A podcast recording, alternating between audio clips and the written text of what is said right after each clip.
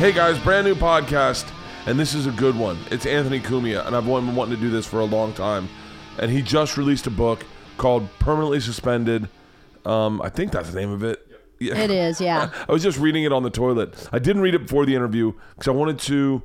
Because obviously, if you don't know, I'll let you know right now.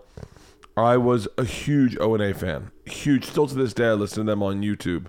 Um, and my big thing was to get on the show and to do the show. I wanted to be like a regular, but that never really worked out that way. I mean, I guess I, I don't. Yeah, well, I think I did it once. I think I did their show once. I think once, yeah. But and so uh, I didn't want to read the book because I was a huge fan and I wanted to. Um, I wanted to interview him organically off of the questions I had as a fan. Right. And I didn't want to read the book and then go whoa whoa whoa whoa whoa whoa whoa. So you're a program director in Boston. Like I didn't like because Yeah, people- yeah. You know, because I I don't know. So Well, I'm glad you're releasing this episode. So I just got a really nasty email from a fan, pissed off that you have recorded it and not released it. hey guys, you don't have to be pissed off in these emails or things online. You can just talk to me. I will sit on some podcasts because I don't have the luxury of just being home all the time. That and some the the artist wants it strategically released. Yeah, so sometimes they say, "Hey, can you release this on this week?" So that's not even us or you. Yeah, but um, I will say this: great uh, day yesterday, and starting in 2019. Not all of them because we are backlogged, but I think we will be um, upgrading the podcast to uh, a very high level. Uh, four cameras. Uh, for for audio for video, audio is not going to change at all. But then we can try to. We're going to try to stream live uh, to Facebook Live for Open Tabs. Awesome. So Open Tabs this week will be done pantless. Um, Pantless? Because, I made a bet that if Paul got five thousand followers on Instagram, the Are State you King, kidding that I do me? pantless. But you can't see my you can't see me anyway because I'm well. You can kind of. I've done it in a speedo and it looks a lot like the similar. Um, Wait, so can you wear uh, underwear? No pantless, baby. Yeah, you totally done. Yeah. That's not even attractive. We've I'm already your fucking husband. Yeah, I know, but that's we both know that's not attractive. That's not okay. Who's gonna watch that? Are you? Are Baby, you? you are can't you, see anything. Are you fuzzing it out? No, you can't see. I'm not going to stand. Are you gonna it. tuck it and sit? You know, you're getting some real big balls on you. No, I think those balls would be yours, which will be shown apparently on open tabs. Wow. I don't does a think. hundred podcasts, and It's all of a sudden 100, she's it's only 50. Ron Bennington over here Oh, busting no. balls. It's my Leantics. Wow, she's on fire, everyone. Check out this week's episode. I like the early morning reads. I'm really up. It's early. I get, we're gonna make this tight because I have to go to spin class, Oh, wow. and so uh, and we, we're gonna my spin teachers coming up on the twentieth. We're gonna do a podcast with her. You are? Yeah, with Have you put that on the calendar, please? I have not put it on the. We'll calendar. put it on the calendar, would you, will. so other people can understand what's happening? You're gonna be impressed, everyone, with how tight my reads are today. Awesome.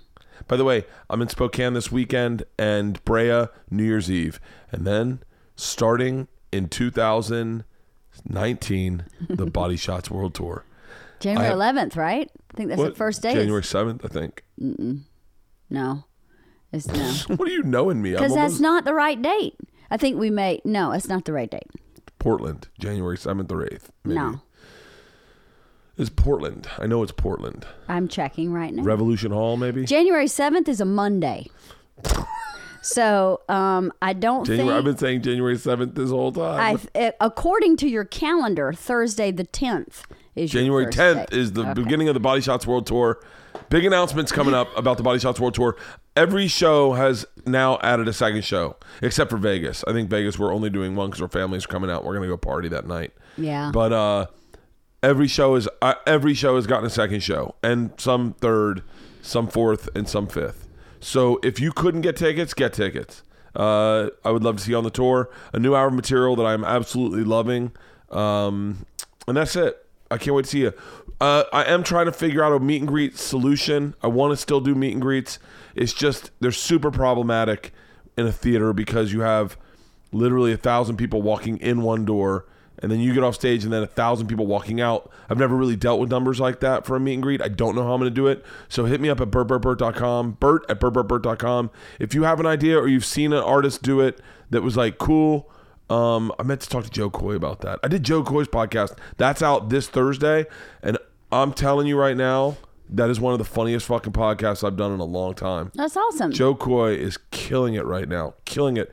I love this business and how this business has morphed into celebrating other people killing it. Right. It's so much fun. Like you see Dalia, Dalia's got a huge special that comes out New Year's Eve.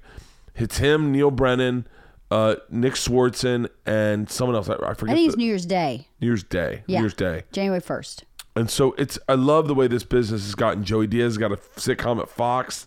Uh, He Tom- does? Yeah. Shut up. How what's it's called? What's it about? It's called Uncle Joey. Shut up. Joey Diaz uh, is Joey Diaz trying to raise his daughter in like an uptight. Is Joey Diaz living in Right, fucking right, right. living where, we, live? Yeah. Oh my God. it's Uncle Joey. Oh my god, It's Uncle Joey. It's gonna be fucking awesome. That is awesome. Um, so, uh, but it's it's just a great time for stand up. All the New York guys are fucking murdering it. Don't think that I'm not a little nervous when the fucking tides move and shift, and guys like Mark Normand, Joe List, fucking all the New York comics, uh, Dan Soder, fucking Big Jay, like, because right now I think LA is having a boom, and I'm telling you, like two years, New York's gonna be killing it. Yeah. Yeah, and there'll be a lot of guys moving out to New York to start because right now they're they're like in their they're in their sophomore year. I feel like I feel like we're in our junior year, junior senior. Yeah. They're in their sophomore year.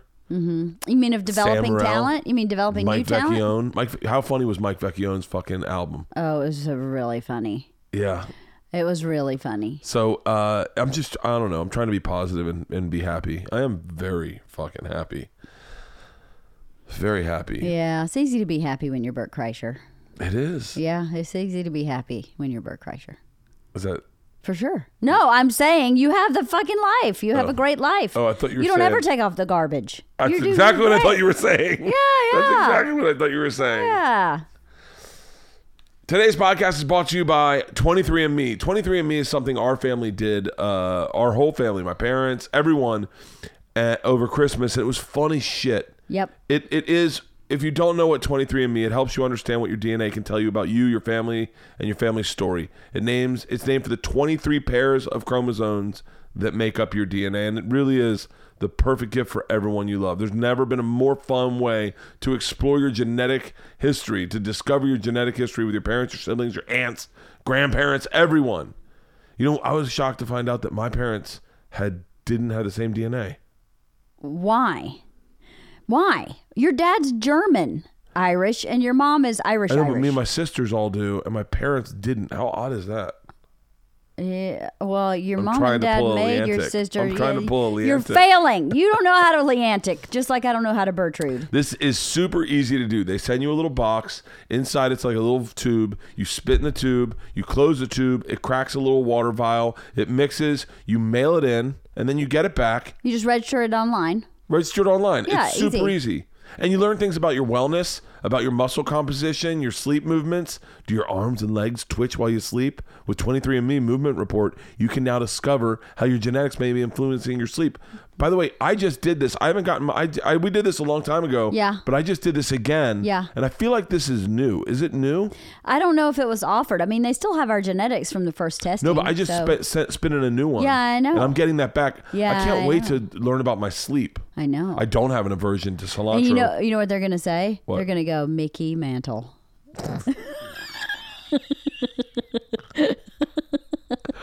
wow, you're murdering today. I am killing it. They'll tell you uh, traits exploring your genetic appearance and sense, uh, cilantro taste aversion, the ability to match musical pitch, misophonia, mosquito bite frequency. We have a little girl in our house that gets Whew. lit up by mosquito Lit bites. up, man. Here's what you do now through December 25th get 30% off any 23andMe kit. Order your DNA kit at 23andme.com slash Bertcast. That's the number 23 and A-N-D me.com slash Bertcast. Again, that's 23andme.com slash Bertcast. 30% off. I'm telling you, it's a great thing to do for Christmas. You Totally. should really. I, I, um, it, it's fun. We love it. and it's a brand. By the way, you got to fill up your your your stockings with gifts. No brainer. Yeah. Bang one out. Everyone gets one in their stocking. Yeah. It's a fun thing. I'm getting Oculus for our family. I don't know what that is. Wait do you fucking see. This podcast is also brought to you by ZipRecruiter. Please take it. that part out, okay? I know what happened. I know I misread it. I misread it. Hiring can be pretty time consuming. You post a job to several online job boards only to get tons of the wrong resumes. Then you have to sort through all these resumes just to find a few people with the right skills and experiences. Those jobs, those job sites can be overwhelming with the wrong resumes. They're not smart. That's why you should do the smart thing and go to ziprecruiter.com slash Bertcast. Unlike other job sites, ZipRecruiter finds qualified candidates for you. Its powerful matching technology scans thousands of resumes to identify people with the right skill, education, and experience and actively invites them to apply to your job. So you get qualified candidates fast. It's no wonder that ZipRecruiter is rated number one by employers in the US. This rating comes from hiring sites on Trustpilot with over a thousand reviews. And right now, my listeners can try ZipRecruiter for free at ziprecruiter.com slash Bertcast. If you love the show, please support my sponsors and support ZipRecruiter. Support it and go to ziprecruiter.com slash Bertcast. That's ziprecruiter.com slash B E R T C A S T. That is ziprecruiter.com za- slash Bertcast. My mouth's not awake. I'm still sleepy. Mm-hmm. It's 8 in the morning. I got 15 minutes till I got to get in the car. Well, bust a move, mister. Come on. ZipRecruiter.com, Slash. the smartest way to hire. Oh, yeah. This podcast is also brought to you by Omaha Steaks. Omaha, Omaha, Omaha. Steak. Did you get that? No. I almost. I, I'm thinking about shooting my special in Omaha. I know. I love Omaha. I know you do. Did you know that Omaha looks a lot like Lithuania? No, I did not. I, I, I think that's right. That's got the pretty history. random information. I got the history. Yeah, it looks a lot like La, La, Latviana. Latvia. Latvia? Latvian. Lat, yeah, Latvia. Lat, Latvia. Latvia? It looks a lot like Latvia. Which is the same as Lithuania. I love the history on Omaha Steaks. Started. The, this is anyway. uh, Today's podcast is you- stammering. I'm, I'm stammering because I'm looking at the Omaha Steaks info they give you about the. I know, but the- people are listening while you stammer. So read. We love Omaha Steaks. We've been big supporters of Omaha Steaks ever since I think I was in college. My grandmother started sending me Omaha Steaks, Yeah. and it was so nice to go in have a prepackaged fresh steak that you don't have to worry about eating right away because it's frozen in a package. And by the way, they defrost super quick. That and, you know, the new Instapot craze that's happening. Omaha steak is made ex- perfectly for an Instapot because you can cook meat from frozen in an Instapot.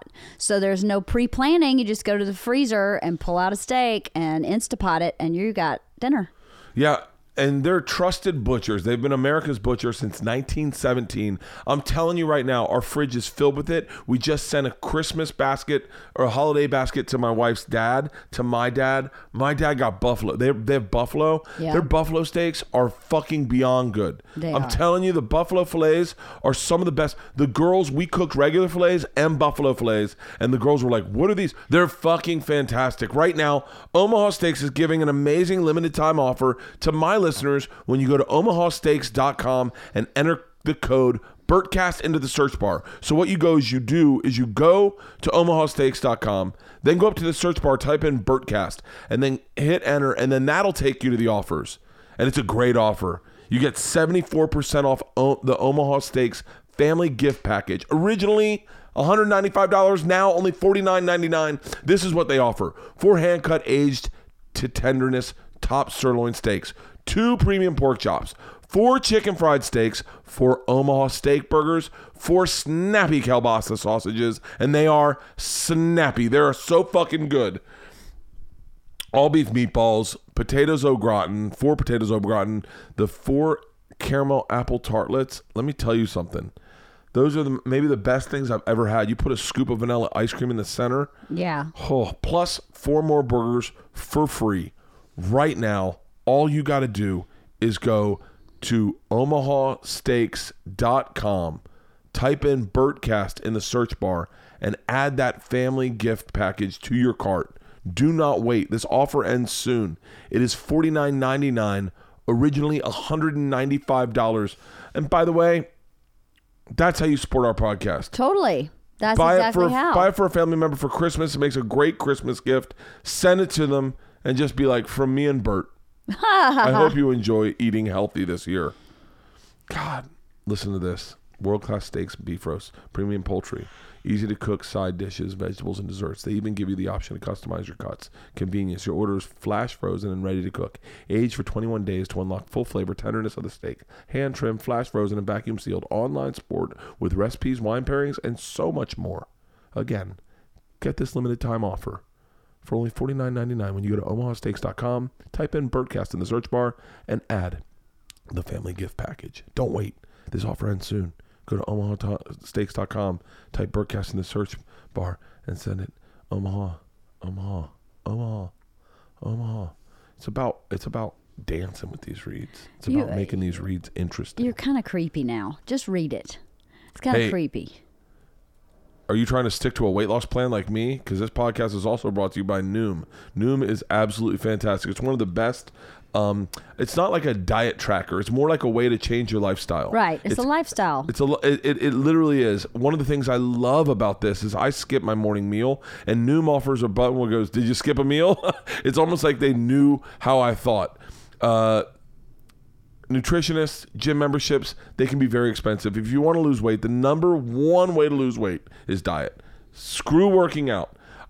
When I was 39 years old, I t- I, right before my birthday, I lost 40 pounds and I barely worked out. And all I did was change my diet. I changed my diet very, in a very strict way. Right. So if you want to lose weight, it's diet. And if you want to, if you want, meaning not diet as in losing weight, it's is in diet as in what you put into your body. Right. So if you want to track what you put in your body, this is the fucking way to do it. This is not a weight loss fast plan. This is a weight loss for good plan. This teaches you how to eat differently. It recognizes and changes the habit that are blocking all your success. Noom doesn't say you can't have certain foods. It just teaches you moderation. And when you go overboard, you don't have to worry about like feeling bad about yourself. It just gives you tips to get back on board for on track to tomorrow. It's all the weight loss in the palm of your hand. Listen, we're busy as shit.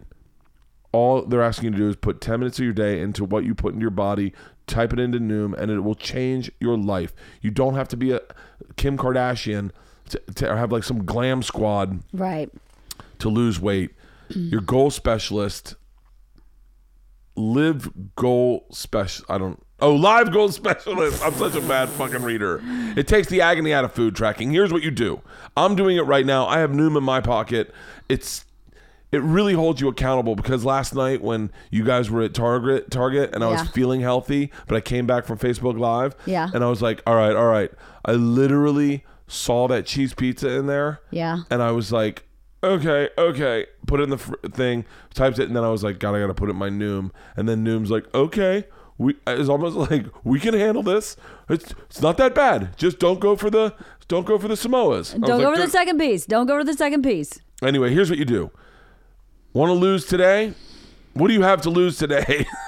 Sign up today and start your trial at noom.com slash Bertcast. Start your trial today at N-O-O-M dot com slash Bertcast and start losing weight for good. That's noom.com slash Bertcast to start your trial and start seeing life-changing results today. Let's get skinny before the New Year's. Right, guys? right. What is this? Oh, nice. Today's podcast is also brought to you by Tipsy Elves. You need to get on this right now. You need an ugly sweater this Christmas season. We are having an ugly sweater Christmas party. Hey, want to have a party this? Want to celebrate the 12 nights of Christmas the way we are? Yeah, Want to roll into work with the fun sweater for the day? Yeah. That's comfortable as shit, by the way.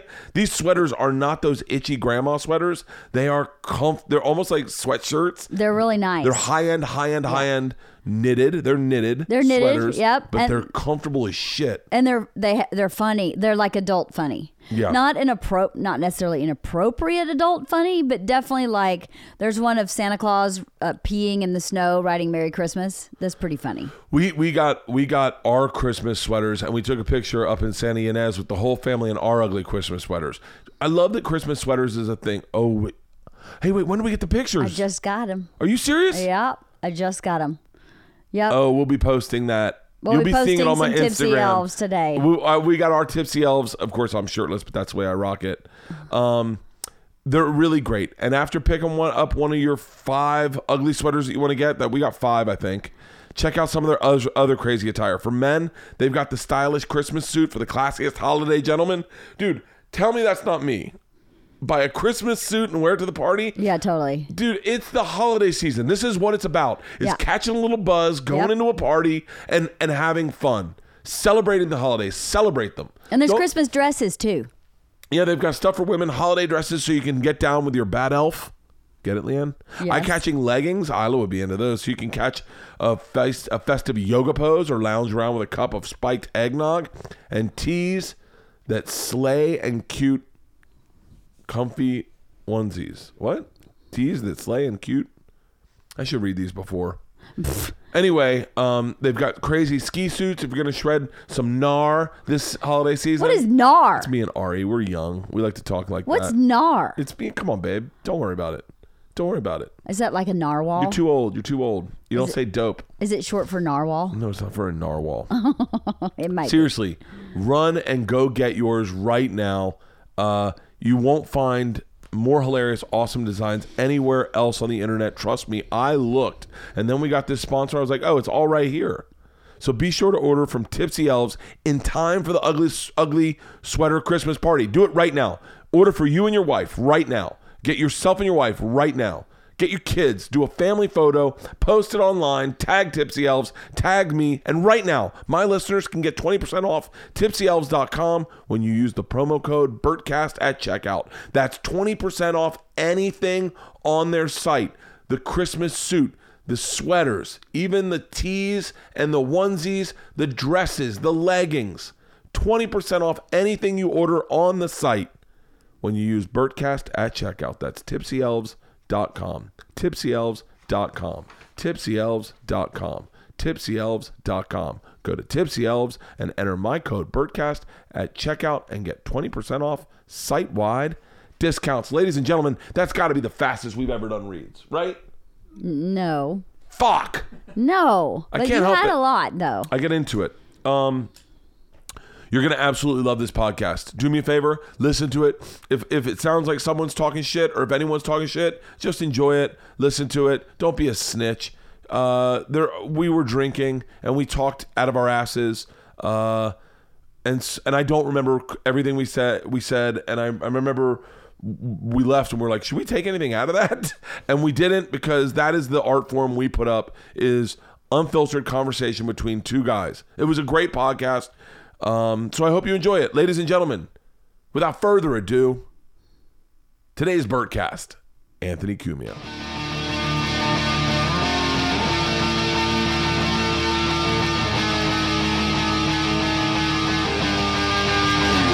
This is Overcast. Uh, we need a bottle opener. Oh, it's right here. It's right here. It's on my All right. It's perfect timing. I'm like just coming off the margaritas. So can I can I tell you right now, that was the day I met you guys for the first time. get out of here? So I did, I did. So I have to preface this with a little bit of a soliloquy first. I was the biggest Opie and Anthony fan.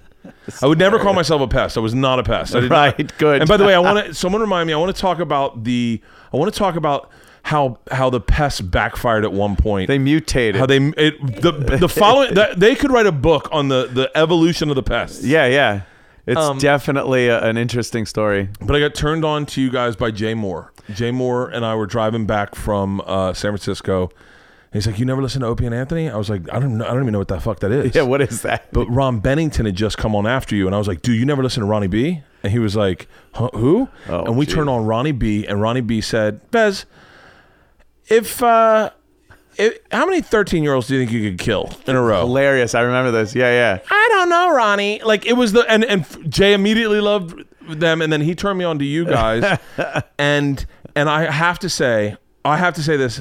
I I feel very safe saying everything to you guys now, but like you guys were such an acquired taste Oh, absolutely. that you I you, I remember you guys eating on mic, that was Opie.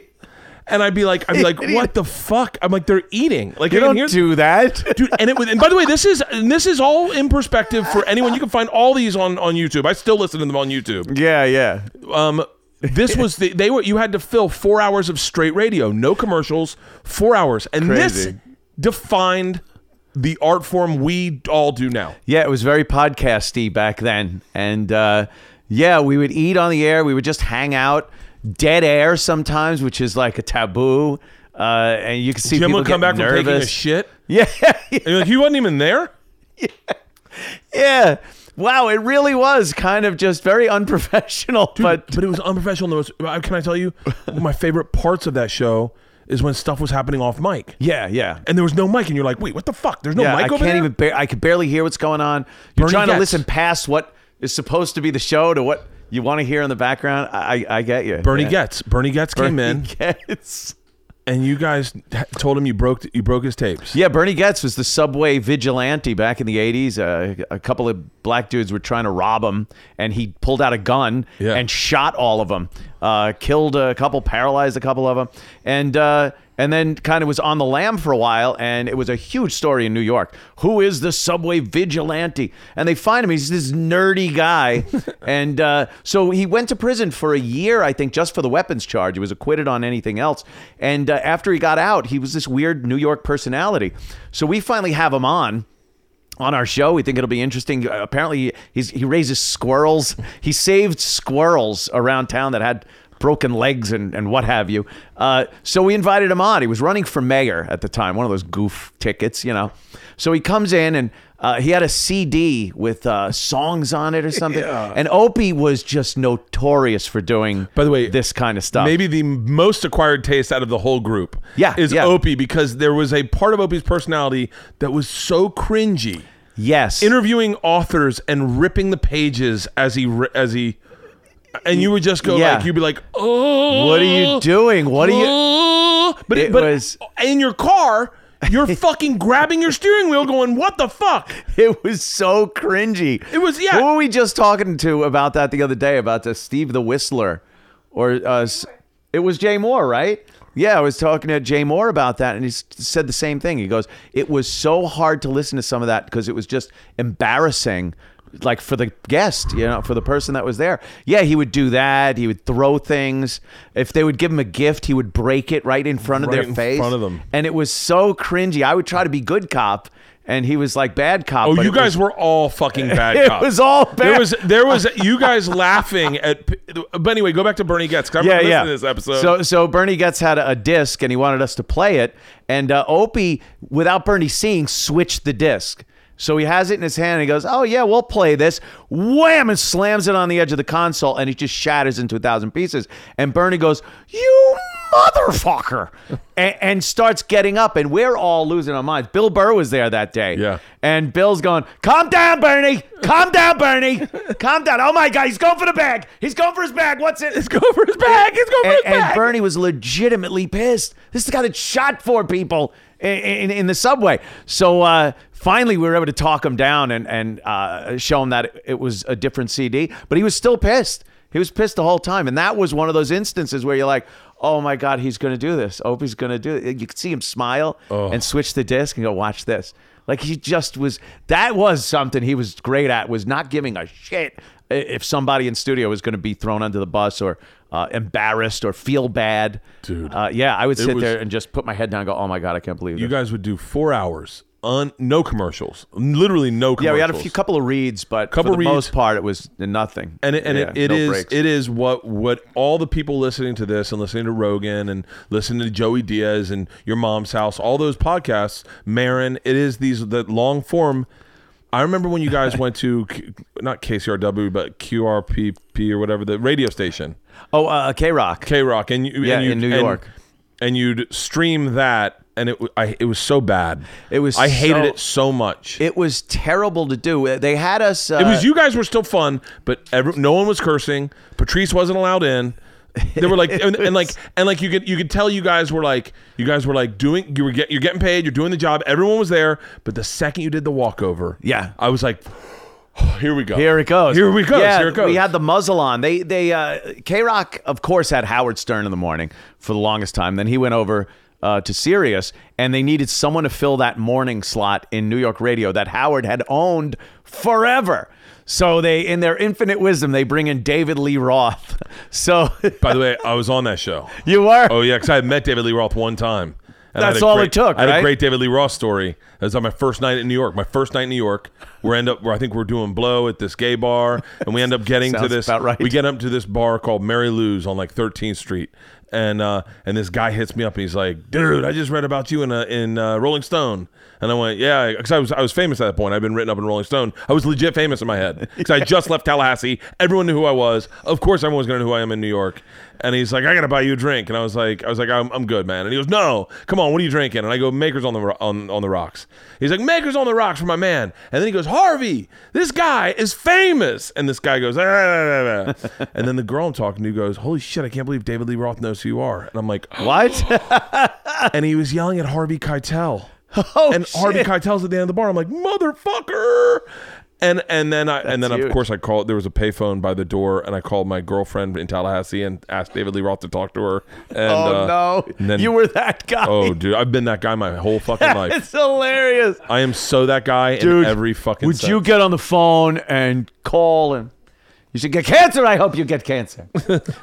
King of comedy. dude? I would. uh I, I remember those those walkovers were. Fucking, Oh yeah, they were Yeah. beautiful. They made it. They made us. Uh, they put the reins on us, the the muzzle, whatever it is, for K Rock.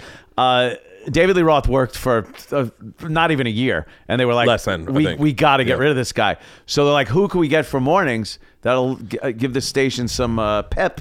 And uh, it was Opie and Anthony, but we had already signed with uh, XM, and we were doing our show from six to to ten or whatever it was uh, over at uh, XM, which was very close to the K Rock studio. So we were like, ah, it's a lot of money they're throwing at us. Why not? Let's take it. Uh, and we thought we could do the same show. And you were right. It was such a muzzled version of the show. It, it It just made as a as a fan, it was like it was like it was like watching your favorite pitcher pitch with his left arm. yeah, yeah. and you're yeah. like you're like god damn it none of the fucking chaos is there Right. It was very structured. We had a program director that was Yeah. all- constantly suggesting and meetings. It, it was real regular radio again, and uh, that was just a problem at that time, uh, as it is now. But then we would have the walkover. We we had to broadcast. We couldn't just stop doing the show. So we broadcast our walk from K Rock to uh, XM, which was probably a block and a half down 57th Street. And you never knew it was going to happen. I mean, Jimmy Oh. would go and buy uh, gay interracial porno mags at the magazine thing and then question the guy selling it about his sexuality. And uh, Patrice walking over sometimes would pick up girls on the sidewalk. And It was just a, a cool little moment of all of us being on the streets of New York City. And that was pandemonium. And we could, you know, at that point we were on XM, so we could curse, we could do whatever we want. and, you'd you're be right. on, and you'd be on xm for like what an hour two hours Yeah, yeah, it was it was uh, on XM the entire time, even during the K Rock time. Yeah. uh, but it was all like you said, all uh, uh, kind of muzzled. And then once we got over to XM, it was balls out, whatever we wanted. and that was like that was like watching your favorite hitter take the donut off his bat Off and the swing the bat. bat time to because swing, it was yeah. like all the shit you wanted to say there Yeah, yep. that we had heard was coming there and i remember hearing and so at Yeah. that time and not and not to make this interview about my experience with you but i have to No, i'm good, man. horrible i'm horrible at interviewing but like uh I remember at that time I had had two kids. I was lost. I was like I, I was making seven hundred bucks a, ro- a week on the road. I was like I was uh, I was featuring, um, and I was playing tennis at a country club every morning. And I would wake up. I would set my alarm, and I get there early so that I could hear the walkover and the and the next hour. And I'd Right. sit outside, and the line of the day was oh yeah, yeah. would murder me. W- It would. Mur- you have no idea. Like there was.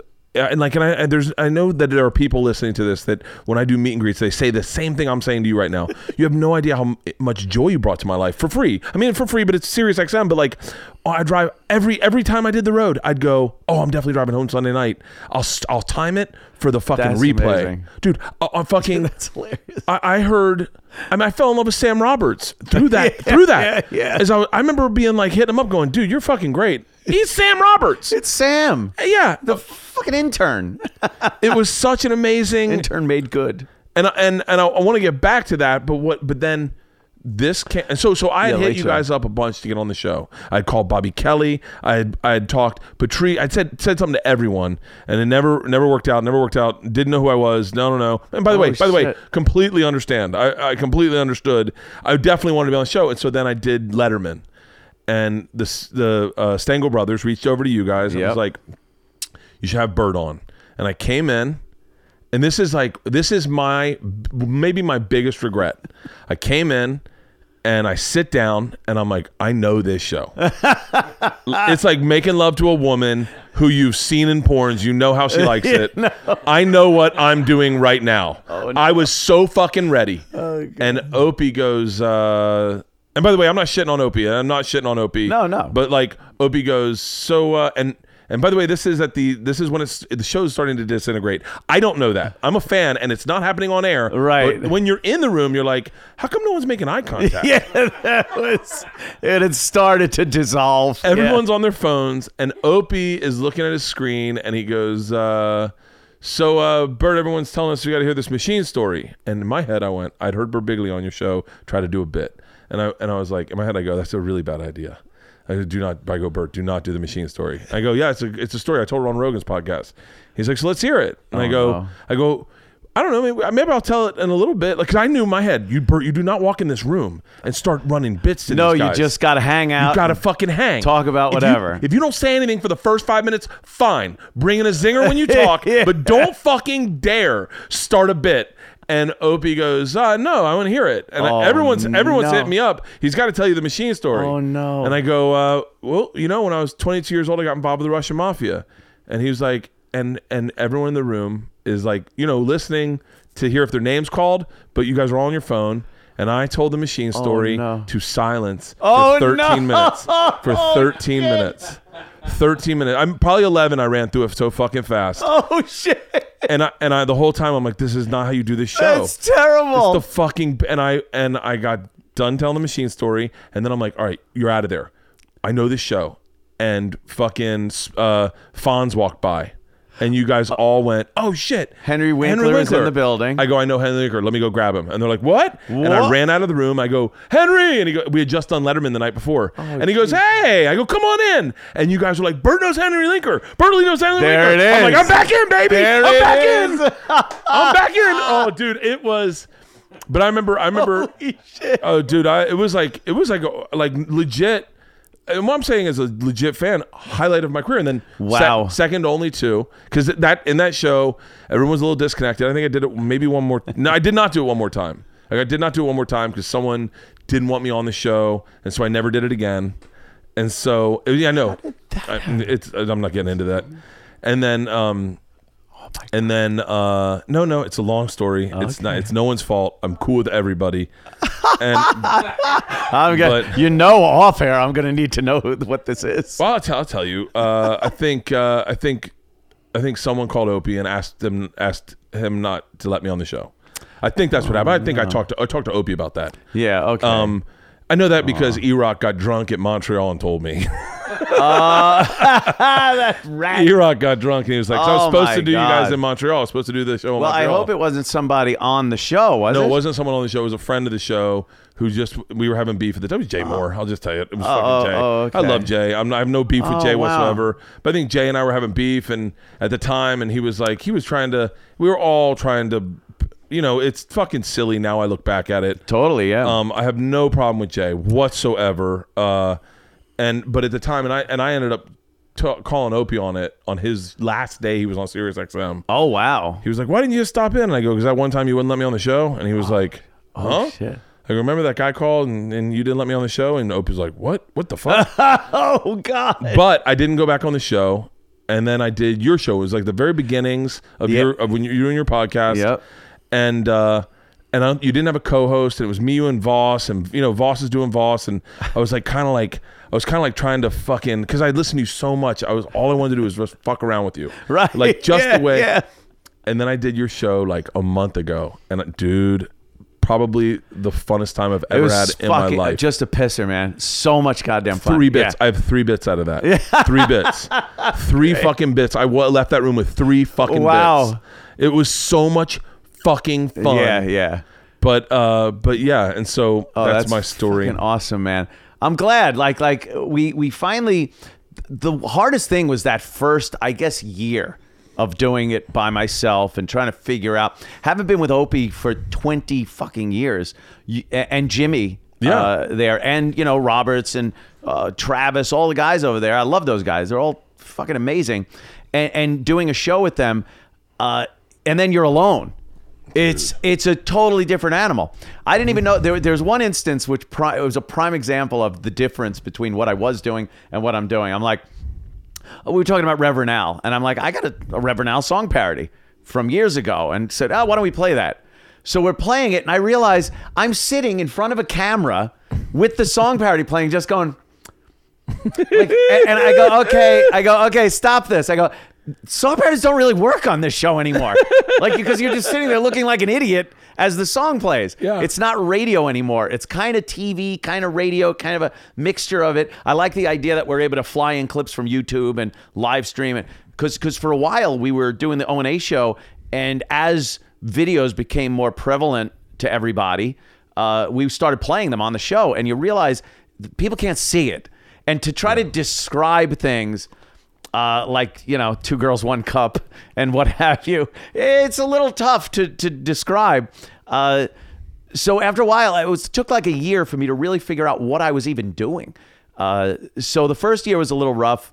Uh, when we finally got the new studio in the city and I was out of my house, and then uh, really getting used to what I was doing and feeling comfortable uh, doing it, the show's got a lot better. And now with uh, Dave Landau, Dude, Dave On. Landau is is the greatest compliment to you. He is Isn't such he a great silly, co-host? Yeah. fun guy. Yeah. and and and he's smart, and that's another Yep. thing that you like. You ne- you need you need to be around s- smart people because you're smart, and so like it's always great. Like when you and Patrice were together, oh, it I was such a great compliment of wit because you guys would. And it was like one of the things that I was like when I when, when I met was with you and Dave is that you guys were so quick back and forth that you were it literally felt like someone was doing double dutch, and then you were just like I got it I'm in I'm in and you know, but he's great with you. You he, guys are he awesome. works so well. And someone like Patrice, because I've talked about it before, how uh, people now, because of everything going on in the world today with social media and political correctness and hashtags, and like they're like, oh, Patrice. Well, oh, I can't believe you, Anthony. Patrice would be yelling at you, or Patrice would say this. I'm like, do you are you even trying to say you would know what Patrice would say in a certain situation? His whole genius was that you never knew what the fuck that guy was going to say. Yeah, I'd be in discussions with him about anything, race or entertainment, whatever the fuck it is, relationships, and and I was always trying to get him, and he's always trying to get me. So I, I'd be looking two moves ahead and go like, "Oh, I so got him with this. When he's done with this little sentence, I'm I can nail him with something else." And he fucking makes a turn, and now I'm just stuck and have no answer to it. And I'm like, "God damn son of a bitch, he won again." So it was anyone that professes to know what Patrice would think about what's going on in 2018 doesn't really know Patrice. Yeah, the, guy was amazing. There's a video that I listened to the other day. Probably I listened to I listen to old Opie and Anthony clips all the time. It's one of my favorite things to do. I listen I, and, and I'll be very honest. I listen to Rogan clips daily. I see him on Instagram. I'll Yeah, watch his yeah. interviews. I'll see his thoughts about things. I love I love Joe as a friend. Yeah. man, I love his show. And He's I, and- amazing. But I listened to a video of you and um, Patrice, and Patrice was like, "Man, I I just don't like Asian people." and he's like, "I don't know, something wrong with them." And you hear that in today's ears, like today's ears, and Right. you're just like, "What the fuck?" And then everyone's laughing because it was said back then, but it's still a fucked up thing to say, Right, yeah, and then is. and then Patrice is like, "Yeah, I just I just think you know." they're- They're just bad people, and all of you guys are. And but so Patrice always took a. When did you know you had chemistry with Patrice? Um, at first when he first started coming on the show and i think it was voss that kind of introduced him to us jimmy knew him. Patrice is an acquired taste, but yeah that's another thing. Not, not as a comic, but as a person. as a person. an oh yeah. Because you we would sit there when he first was brought in i was just plain intimidated. I Yeah. mean it's a giant black dude comes in and just owns the room. You're sitting there kind of like all right what do i do if there was a morning and you saw that Patrice was going to be a guest, you just knew it's time to wake up. You, you're not going to be able to just ease into your show with the Yeah. first hour. It's like balls out now because he'd come in, wow, motherfucker, with the screaming and yelling, and you, you'd have to fight to get a word in. So at first it was intimidating, but I realized like this isn't just another loud guy. Like he's smart as fuck. He's got a weird take on everything, and it's not the normal take. You think, oh, here he is, big black dude. He must think this, this, this, and this. Yeah. And he to just go off the board and entertainment things. Like he knew. He goes, I know white movies. I know white movies. And I'm like, what? do- What do you mean? He goes, white movies. I watch white movies. I know them all. And we would talk about you know, just hilarious movies like Die Hard and things like that. And Yeah. he would break them down and Twister and Face Off and all these dumb movies. Ludacris wanted to be called Chris or whatever his name is, and he would put oh, I, and he just he'd whittle down a theory, Yeah, like almost yeah. like a almost like a conspiracy theory. Yep. It, it was he had the most genius mind. So Yeah. when when did you guys know? Like when was the time when you were like, oh, this guy? Because uh, arguably, Patrice, you and Patrice had the best chem- chemistry on that yeah, show. Yeah. Vaughn, his uh, ex uh, girl there, she goes, she's told me numerous times, she goes, You are white Patrice. She's Yeah. like, I, I don't know anyone else that I could uh, talk to and get this Patrice vibe from. Uh, yeah, and I think it was pretty quick after he came on that first time, and we got the uh, intimidation thing out of the way uh, because we just had the same kind of interest. We liked going just a, a few layers deeper into stuff than n- people normally would, Yeah. and breaking down things on that level. When he came out with that bit about uh, th- like only four states in the United States, and there were sections, the Northwest, and he called them, you know, uh, by different names. It was brilliant, and I've heard other people talk about that concept, but the way he put it was just so uh, brilliant. And uh, to sit there and have a conversation about it, especially uh, with him, especially about things like race, where you would just think, oh, it's a black dude and a white dude kind of duking it out about race. But again, we take it to other levels and and never be insulted or offended by what the other one was saying. And uh, to me, that was just a- an amazing thing. We would walk to the parking garage after the shows and just have really great conversations going down the sidewalk about what we talked about on the show or some brand new topic. And then just like, you know, those those the sheepdog and the wolf that would punch out on the in Bugs Bunny Yeah. cartoons, we'd punch out, say take it easy and you know, see you next time. So uh, one of the most unique guys I've ever known and uh, one of the coolest relationships I had. When you when you when you got in trouble and, and got kicked off XM, how many times did you think if Patrice was just here? yeah, yeah.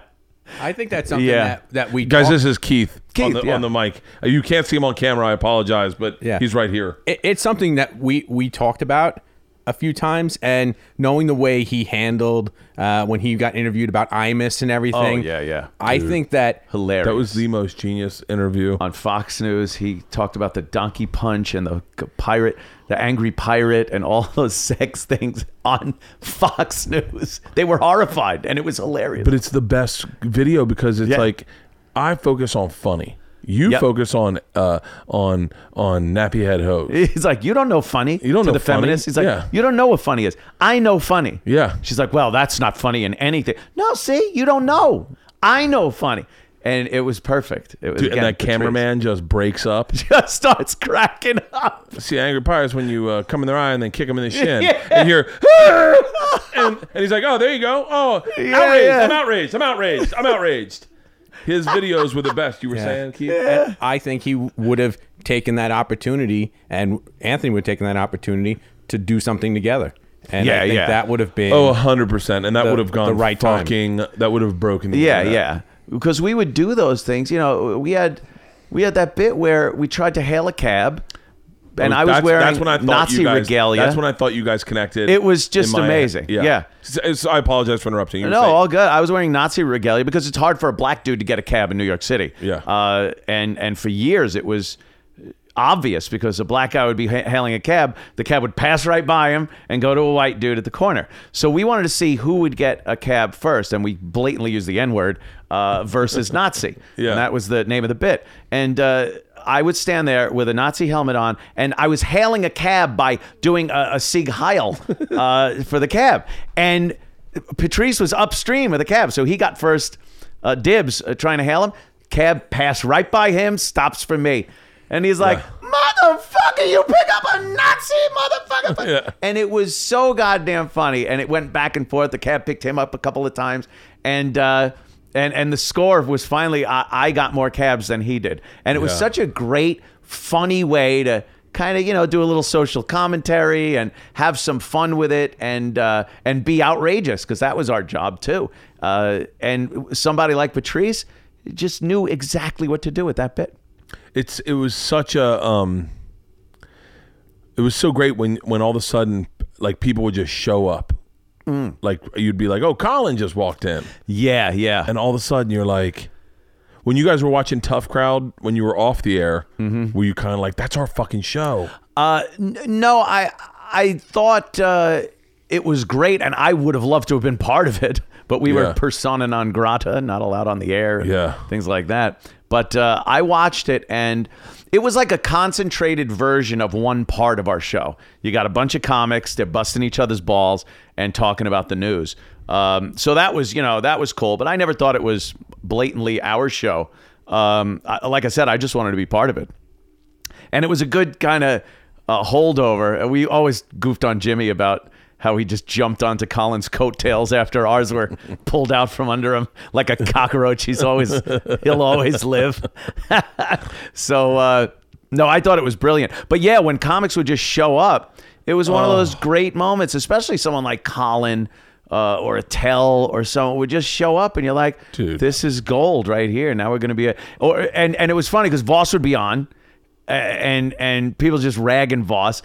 And then Colin busts in the door. Ah, stupid! What are you doing? Shut up! Just knock it off. And, and you're laughing your ass out because you know these two are just going to break each other's balls for the next hour or so. So it was a great part of the show, uh, uh, and something that you didn't see a lot. Like we gave a lot of latitude to to our, especially our comedian guests, to just come in and fucking be themselves. dice Yeah. Oh dude do you God. remember when dice came in with judd apatow Oh yeah, yeah, yeah. and That- and judd Apatow's and dice asked him to move he didn't even i like I, did now I don't remember that. Judd, Judd Apatow's in studio and he's on the center mic or the the, the you know guest mic. Right. And Dice comes in. I think Judd Apatow's movie just went huge.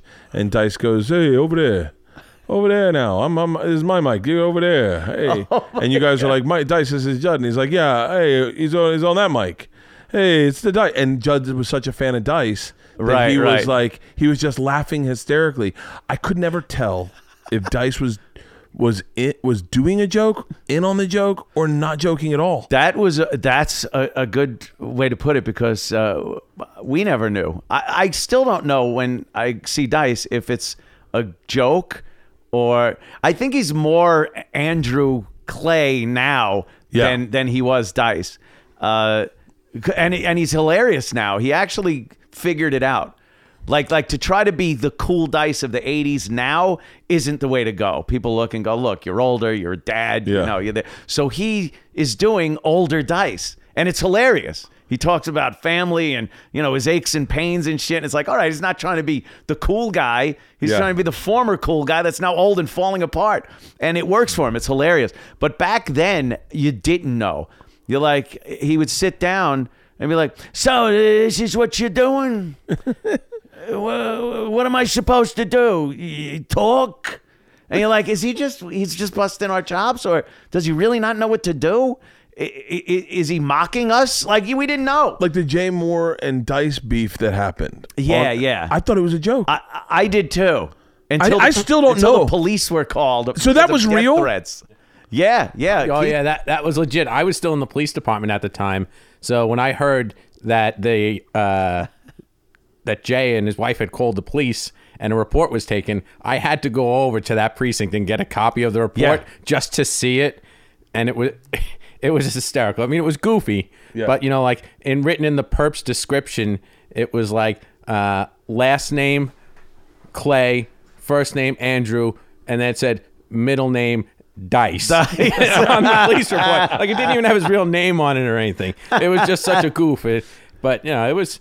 uh, I mean, nothing was going to go anywhere with it, but it was just the police did go, and an actual police report was generated, so it was but funny. you always wondered like what Dice was doing, if it was real, if it was a work. I think ninety percent of what he did was a work. Um, but he took us out shopping once, and it was hilarious.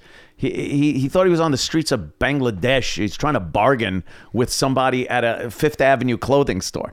You know, you can't bargain someone down. Well, uh, these uh, sweatshirts, uh, give me two for the price of one. And it's like, no, we can't do that, sir. Come on, for a goof. Like, what are you talking about? And we'd be laughing our balls off. But he was deadly serious. He wanted to get a, some kind of discount from from the guy. So, you know, we went to a uh, steak place once for dinner. And uh, he asked his, for his steak to be butterflied. He wanted his baked potato rolled on the grill so the skin was crispy. And so it, he gets the dinner, and we all get it. And everybody's fine. And he goes, excuse me, excuse me. The waiter comes over. He goes, do you do you remember when I told you about the potato? Do, no, no. Do you remember? I told you. Guys sir, what can we do? Uh, we'll take the potato back. No, no. I want to know if you remember. and, and, and I'm just sitting there going, well, whatever food's in front of you, eat that because they're going to spit on whatever else they send on the fucking table. But he just couldn't stop. I think he just loves performing in front Yeah. of people. So if he can make an uncomfortable situation, uh, he's going to do it. He was he was he was gold when he'd come on. I just get so. Oh, yeah. Dude, one of my best compliments I've ever gotten. Uh, uh, I guess Eleanor was touring with them, and my my Uh-huh. video went up, and he walks uh he walks out of the back in the video, and he goes, he goes, uh, hey. He's got no shirt on. He's got no shirt on. Like, and he starts laughing. He's got no shirt on. He's got no shirt on. And then he and then he heard the machine story. He goes, "Hey, this guy's great. He should come out in a robe with slippers." I, that's and I was so I was like so because I I'd heard him so many times with you guys, Yeah, yeah. and been just in stitches. But I could never tell if it was like Yeah, yeah. We uh we the first time we met him was out here in California. We were uh me and Opie were doing radio in Boston for like a week. and they're like, "Well, you're going out to LA. There's something going on at the comedy store. You're going to be broadcasting live and then uh over at the auto museums and you're going to you're going to be uh, broadcasting live from there." So um we go over there and they bring celebrities around and whatnot. And Dice was one of the celebrities. And uh, I just started doing an impersonation of him when he was coming over. And me and him got into an argument with me doing Dice. And he's like, I'm not going to argue with me over here. And, and the cameras were turned around, all the mics were on. Like it was a moment. Uh, that doesn't usually happen at one of those junkets. Yeah. Uh, and Dice loved it. He fucking loved it. So we didn't really hear from him much in Boston, but when we got to New York, uh, Club Soda Kenny, who was working with uh, By Dice, the way, who has the most interesting career of Oh, anyone. yeah, it's I s- insane. all of a sudden, I'll be somewhere and he'll just show up. Yeah. Uh, who you with? Uh, hello, Bert. I'm with Bill. Yeah. Uh, good to see you. yeah, I'm I'm guarding them. I'm guarding them. yeah, he was uh, he was with Dice, and uh, he goes, Dice, there's some guy does does an impression of you that you gotta hear.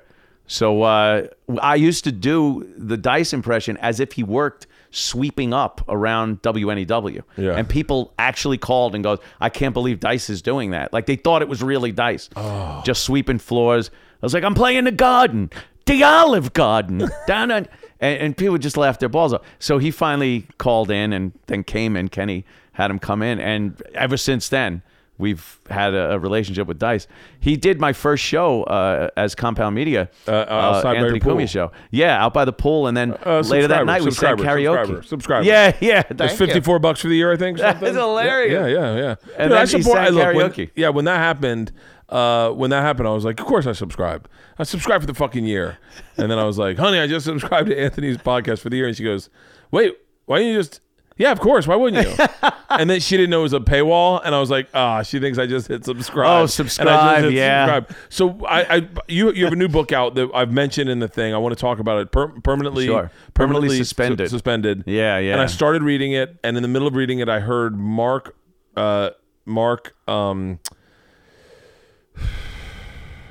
WTF, Marc Maron Oh. say, uh, oh, it's a horrible idea to read someone's book before you interview them because you'll just lead them into questions. Oh, and interesting. I went, and I went, and I was like, I already know everything about there is to know about this guy. I've been listening to him for Yeah, yeah. fucking ten years, so I stopped reading your book.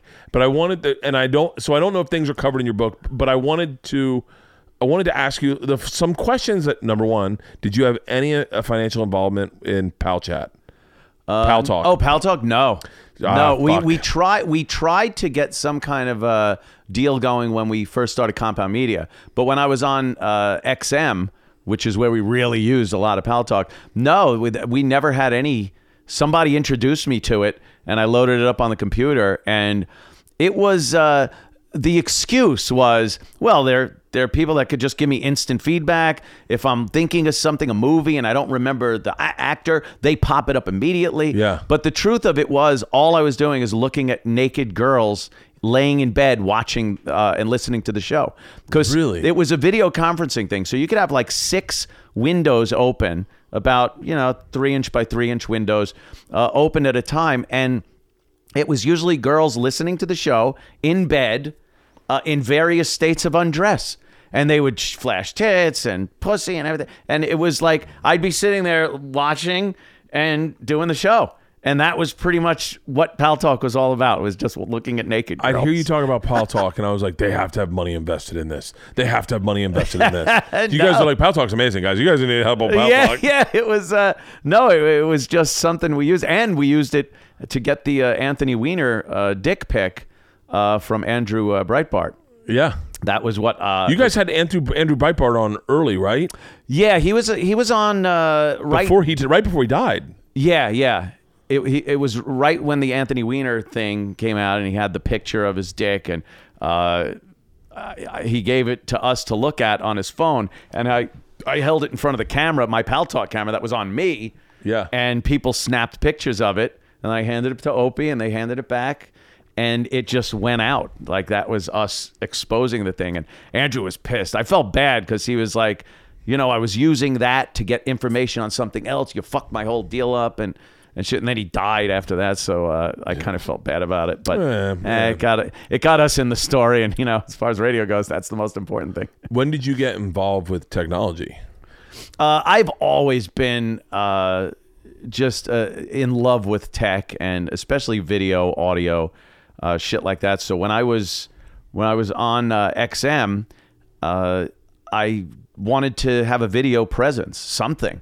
So I built a studio in my basement. Uh, I, trial and error. Is that would- is that your first step into like into like like like were you interested in the mics? Were you interested in XL, XLR cables? Were you like cuz I remember the the first time I saw Compound live from the Compound, I was like, "What the fuck? You can do this?" yeah, I know. That's what everyone's like. Wait a minute, I could just do this. but uh, but from what I know of you as a kid, uh, you kind your parents separated. By the way, this is that that I read in the book, and then I was like, I know all this. I know Right, all right. this. I know everything about shooting guns. I know everything.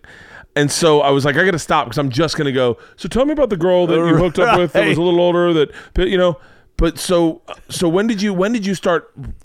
Because I've had people on here like Tom Green said he was like uh, he was like you know what's interesting about me is that Ontario is like a real big tech area, and so I was into tech way before, and that's what got me into the Tom Green show. But you were the first one of our generation who was Yeah. like, oh, I can stream. All of us had heard of podcasts. but Yeah. you were like, oh, I can do all this myself. Yeah, yeah. I uh, even as a kid though, I loved that shit. I loved uh, the the first camcorders that ever came out. I ha- knew I had to get one and start making videos with my, me and my friends. You know, Adam Ferrara is one of my buddies. We would Yeah. make videos of of uh, stoned pot cooking shows. We would just do bits and sketches and stuff. So I always loved the medium, and then being able to uh, have the kind of equipment because I was. I was out for two years uh, from WNEW when we got fired. They paid us for two years off of one of the most lucrative contracts we ever signed. So I had a shitload of money coming in.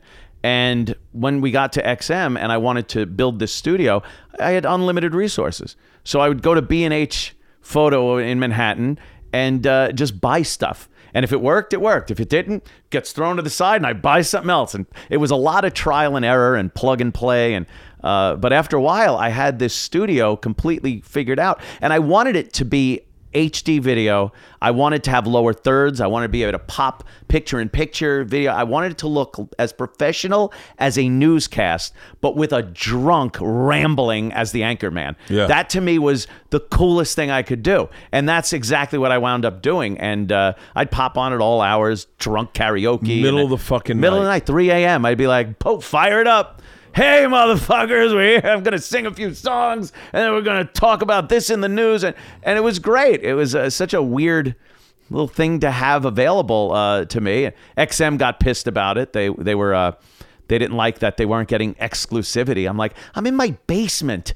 Yeah. Leave me the fuck alone. It's nothing like the O and A show. It's just It's me. just creating material for the show. Yeah, yeah. Because a lot of times people would call in and be like, I remember when Ralphie called in. He's like, "Yo, did you talk shit about me yesterday?" Yeah, yeah, on on uh, the Compound podcast that I did. That was really I talking interesting. Shit about Ralphie May. What was? How did that? How did that go down? Someone tech. I remember. By the way, I think I watched the mashup video, Yeah, yeah, but someone texted. Someone you had Pal talk on the show on Yeah. Uh, the Compound Media, live from the compound. No, I don't think I had Pal Talk on that. Did I? So, someone I think I had someone called in maybe Yeah, I think someone called in. and was like, "Do you love Ralphie May?" And you were like, "No." I was like, nah, I'm gonna say it here. Like, uh, it. And again, it was you know, it's it's a show, but I, I was just, uh, I was like, oh god, he was so annoying. I, I, and I had a few in me, of course. And I'm like, he's just so loud, and we couldn't get a point across. You'd make a point, he'd "Ah!" just start screaming. I'm like, fuck him, fuck Ralphie, Ma-" and it- people Oh. just ran with it. Like, oh boy, Ralphie, he's pissed at you, and uh, His- yeah, of course. And then it gets out of hand, And then and then his call beef. in was so Yeah. uncomfortable. Yes, it was very uncomfortable. The, it was the most uncomfortable bit of radio I've ever listened to in my very life. Very uncomfortable. But again, people seem to love uncomfortable. That's Dude, to this day, I've never listened to anything. yeah, yeah. That was bad. I, but I, and then I, all I thought was, all I thought, and this is my brain. I can't help it. My brain works this way. But I was like, dude, live from the compound's about to blow the fuck up. Because I'm listening to Opie and Anthony going, I'm definitely seeing what he's talking about tonight. yeah, yeah. It was. Uh, they they wanted me to put the kibosh on it, um, and during contract negotiation, I really had to kind of lay off of it. They uh, they were pissed, uh, but then we did a contract. I was able to still use it, and thank God I had it because once I got the boot, it was that much easier. If I had to build a studio and then uh, figure out the logistics with Keith to get it out to the people, because it's it's a different animal from when I was just in my basement. It wasn't a giant audience tuning in like it was wee hours of the morning people watched it afterwards a lot of times uh, the, the next day uh, but then when we started doing this we really needed a reliable delivery system that wasn't going to crash if too many people got on. And uh, we got a hard education on that because we went through so many pain in the ass things that didn't work and incompetent people. And it's one of those things that you really don't take into consideration. I just figure, you know, I get in front of a mic and I talk, and that's all I need to know. But this business is two sided. There's the content, the material, the the people, the funny guys, whatever, and then the technical end of it, which is a completely different business. But it, both of those are. Uh, uh, dependent on the other, and I don't want to fucking deal with the tech part of it. I love tech. I don't Yeah. like tech deals. I don't like dealing with a tech company. The phone calls saying this needs to be done or how much is bandwidth this month or I fucking don't need that. I just want to get in front of a mic and do the do uh, the show. But that's kind of the position we ended up in. Uh, and to this day, we still have issues with technology that we get pissed at. And but uh, for the most part, it's it's running very smoothly, and uh, yeah, and I love it. I just love the idea that uh, this is something that's completely ours, one hundred percent uh, open to say and do anything we want on it. So I want to talk about. I want to talk about the exits at all three different stations. I want to. Talk, I'm dying to talk about contracts, meaning not. I don't need to know specifics. I would love to know specifics. I would love to know how much money you made from SiriusXM. But but uh, I want to talk about contracts because I, I want and and the growth of that as that happens. But since we're here, I, am dying to talk about the tech side of of the business of the of the podcast you have because it. I, I think there's a lot of people that are. I'm a podcast geek. I love this shit, and I I didn't enjoy the tech. I didn't enjoy editing them myself. I didn't enjoy posting them. And then I brought Halston in, and I started to really enjoy it again. And I started to enjoy my podcast. You need like, somebody that can do that stuff. now we're looking at buying a property and and building what Joe has on a very very small scale, Mm-hmm. very small scale, but making making it a fun house, like a fun place to go, Right. And make it like like what you guys have. Every time I walk in, you're like, Bert, cold beer, and I'm like, oh, I'm good. Like, but so so what was that like when you first started? When you first started, you, what your podcast now like? Where where was the I want to talk about the I want to talk about I want to talk about the TriCaster. I want to talk about the equipment. yeah. I want to talk about everything. Like and and then, and the choice to go behind a paywall, the choice not to one of the most frustrating things about your podcast is it'll go through the grapevine like holy shit, did you hear what happened on eh, on eh, and you're like, "What?"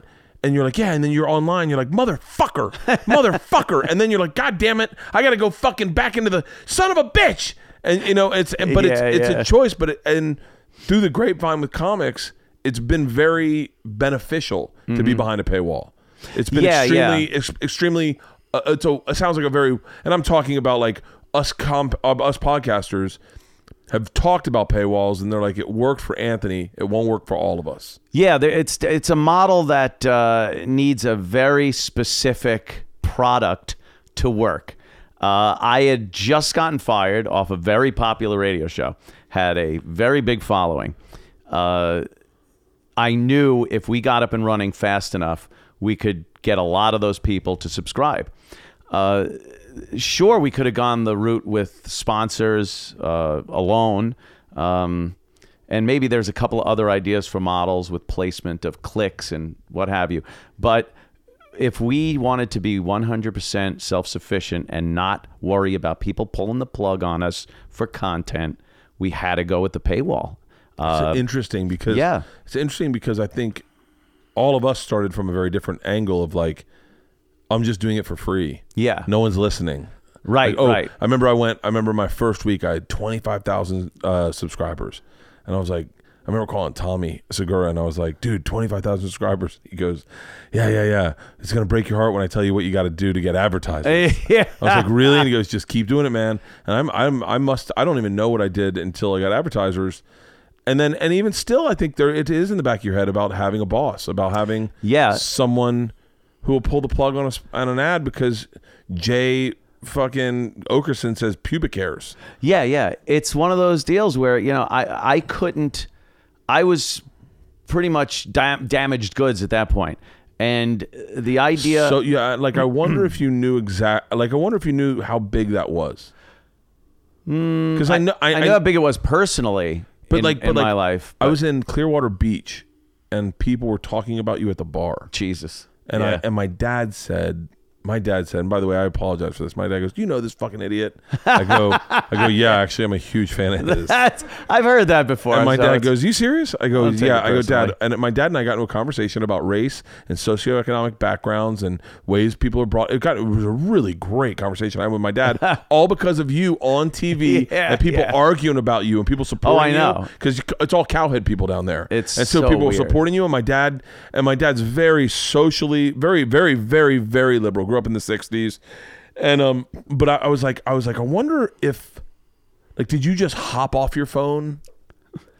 Oh, at that point, no. I, I still I doubled down, tripled down, quadrupled down on there, and then uh, actually it was Sean Hannity that got in touch with me. He goes, Anthony, get the fuck off social media. Yeah. What are you doing? Just stop. And uh, it was like, yeah, okay, better better fucking like leave that alone for a while. Um, yeah, it was it was weird. I, I didn't know how big it was at the time. I, like I said, I was just taking it very personally, and uh, I was mostly thinking, what the fuck am I going to do now?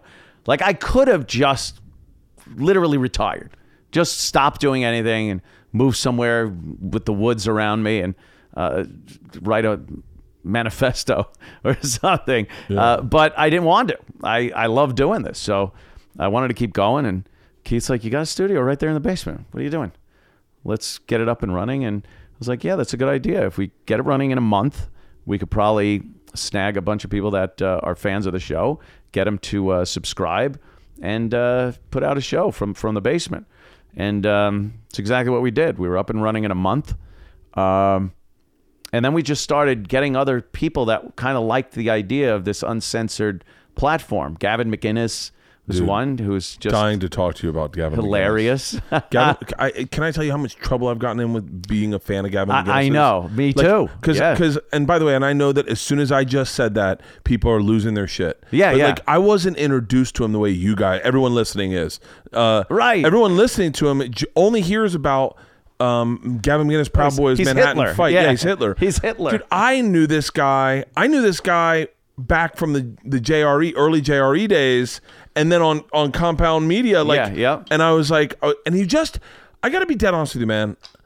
I, and then I'd I'd run into Proud Boys. I'd run into Proud Boys. Yep. And they'd go, "Oh, dude, uh, love you on Jerry. Dude, I love when you did. You were on Anthony's show. Like it was just podcast fans, Right, It was just podcast fans. That's all they were. It was- It was a it was a new manifestation of the pests or Death Squad. It was just a group of guys, and uh, and they all had good haircuts. yeah, that that haircut is clean, man. Yeah, and and uh, and and and then all of a sudden this started happening, and of course Gavin Gavin would say fucked up shit every now and then. Of course, But, yes. but so did Milo, so did Ben, so did uh, fucking Jordan, so did Yeah. all these people, and it was almost. It's like I, I'm not to say, and so did you, and so did I. By the way, so did I. I definitely am definitely guilty of saying fucked Yeah. up shit. But but then you've seen you you've witnessed his transformation it's into crazy. so when you met Gavin, what was what was that introduction like? That inter- introduction was uh, I met him on uh, Red Eye on Fox News as a, a guest on on Red Eye, um, and I just saw him as this weird, funny dude. Almost a troll. Right, right. Almost a troll. Very eclectic, weird guy. If, if you put in the godfather of hipster, he comes up. He's the guy. Yeah. Like, he's the guy. So I just thought, it, like, this is cool. And his history with uh, Vice, you know, Vice magazine. Love one of the Shane, founders. love Shane Smith. Love Shane Smith. To this day, I'm a ride or die motherfucker with Shane Smith because we look alike. And so people Yeah, would always true. come up and go, "Bro, can I buy you a beer?" And I thought they would be talking to me. Oh, shit! And they go, "Do I love you on Rogan?" I go, "Oh, thank you." Oh, yeah, because that be works like, too. And, then, they'd be like, "Dude." Your story about the Russian train, which Shane has a similar story. Oh, shit! It was posted on fucking Vice, and I was like, "Yeah!" And this, it was in the Atlanta airport, and the guy's like, "So how did you come up with that company? Like, how did you start Vice?" And now I went- like, uh, and immediately I was like, he thinks I'm Shane Smith. Ah, shit. I was like, well, I was growing up in Canada, and uh, so and so in a weird way, it's like Shane and Gavin were these two just outliers, Yeah. who were these guys who created content that were big on podcasts and like alternative media, and that was our introduction to them. Yeah, yeah. It was not. I mean, this. I, and I, I hate. I don't hate to defend someone that like like like Gavin because because I, I'm I have to tell you my perspective, and my perspective was very different than what people meet him as. But Yeah. he just was a fucking goofy guy that dressed as Michael Douglas on Joe's podcast, and you're like, what the fuck? yeah, he's a goofy guy. I've gotten to know him and his family. Like, So wait, so wait, go back to when you guys you guys your introduction. Your I apologize. Oh yeah, no, so bad. please. This is awesome. Yeah, it was uh it was Fox News and uh he like I started reading some of his articles and uh through Twitter when we were both allowed on Twitter, I started uh DMing him about things. And it was uh it was kind of when we started the compound media thing and and he wanted to show he just wanted Yeah. to you know do do uh, his show on our platform. And it was while i was still doing it out of my house. So uh, we were like yeah he would come out to roslyn long island and come into my house do the show and then come upstairs. And i'd just be sitting there watching television and he'd sit down and hey what's up how you doing uh, and start we would have these conversations and uh, he's just a By the way, I have to preface Yeah. when you say we'd have these conversations, I don't want people to take that out of context. oh see Yeah, see, that's what's so fucked up about where we are today is you just bullshit. Right. We would just bullshit It about wasn't like here's the problem with the Jews. No, no, we'd have conversation about anything and everything. It's just, yeah, we'd have the the conversations. Yeah. No, you're right. Uh, people would say that, but it, it just the more you get to know the guy, the more you realize what he's brilliant. He's so out there, and his sense of humor is really odd. But it's nonetheless a sense of humor. And a lot of what he does is supposed to be taken with a grain of salt as parody and satire and sarcasm and not at face value. Now, the news don't know anything about that. They are, you said it, he, you meant it this way, that's it, period. Yeah. Now, the whole Proud Boys thing, it started as a joke. That thing started 100% joke. It was uh, a guy that we had working at the studio. This guy Ben, Ben Ratner, Rat we called him, and uh, Rat's uh, tends to be an, an effeminate kind of a guy, a Jewish kid. He's never has stories of chicks or going out on dates and anything. So of course Gavin starts getting on him and uh, maybe making speculations about his sexuality and whatnot. And he- started uh, goofing on him about uh, being proud of your boy, like a dad being proud of your boy. And the proud of your boy was a, a Broadway, a song from a Broadway musical. So we would play it and then say, "We got to get you laid," and you know, be be one of the Proud Boys, be a member of the Proud Boys. In order to get in, you have to name five breakfast breakfast cereals while people beat you up. It, the whole thing was a joke, a complete goof.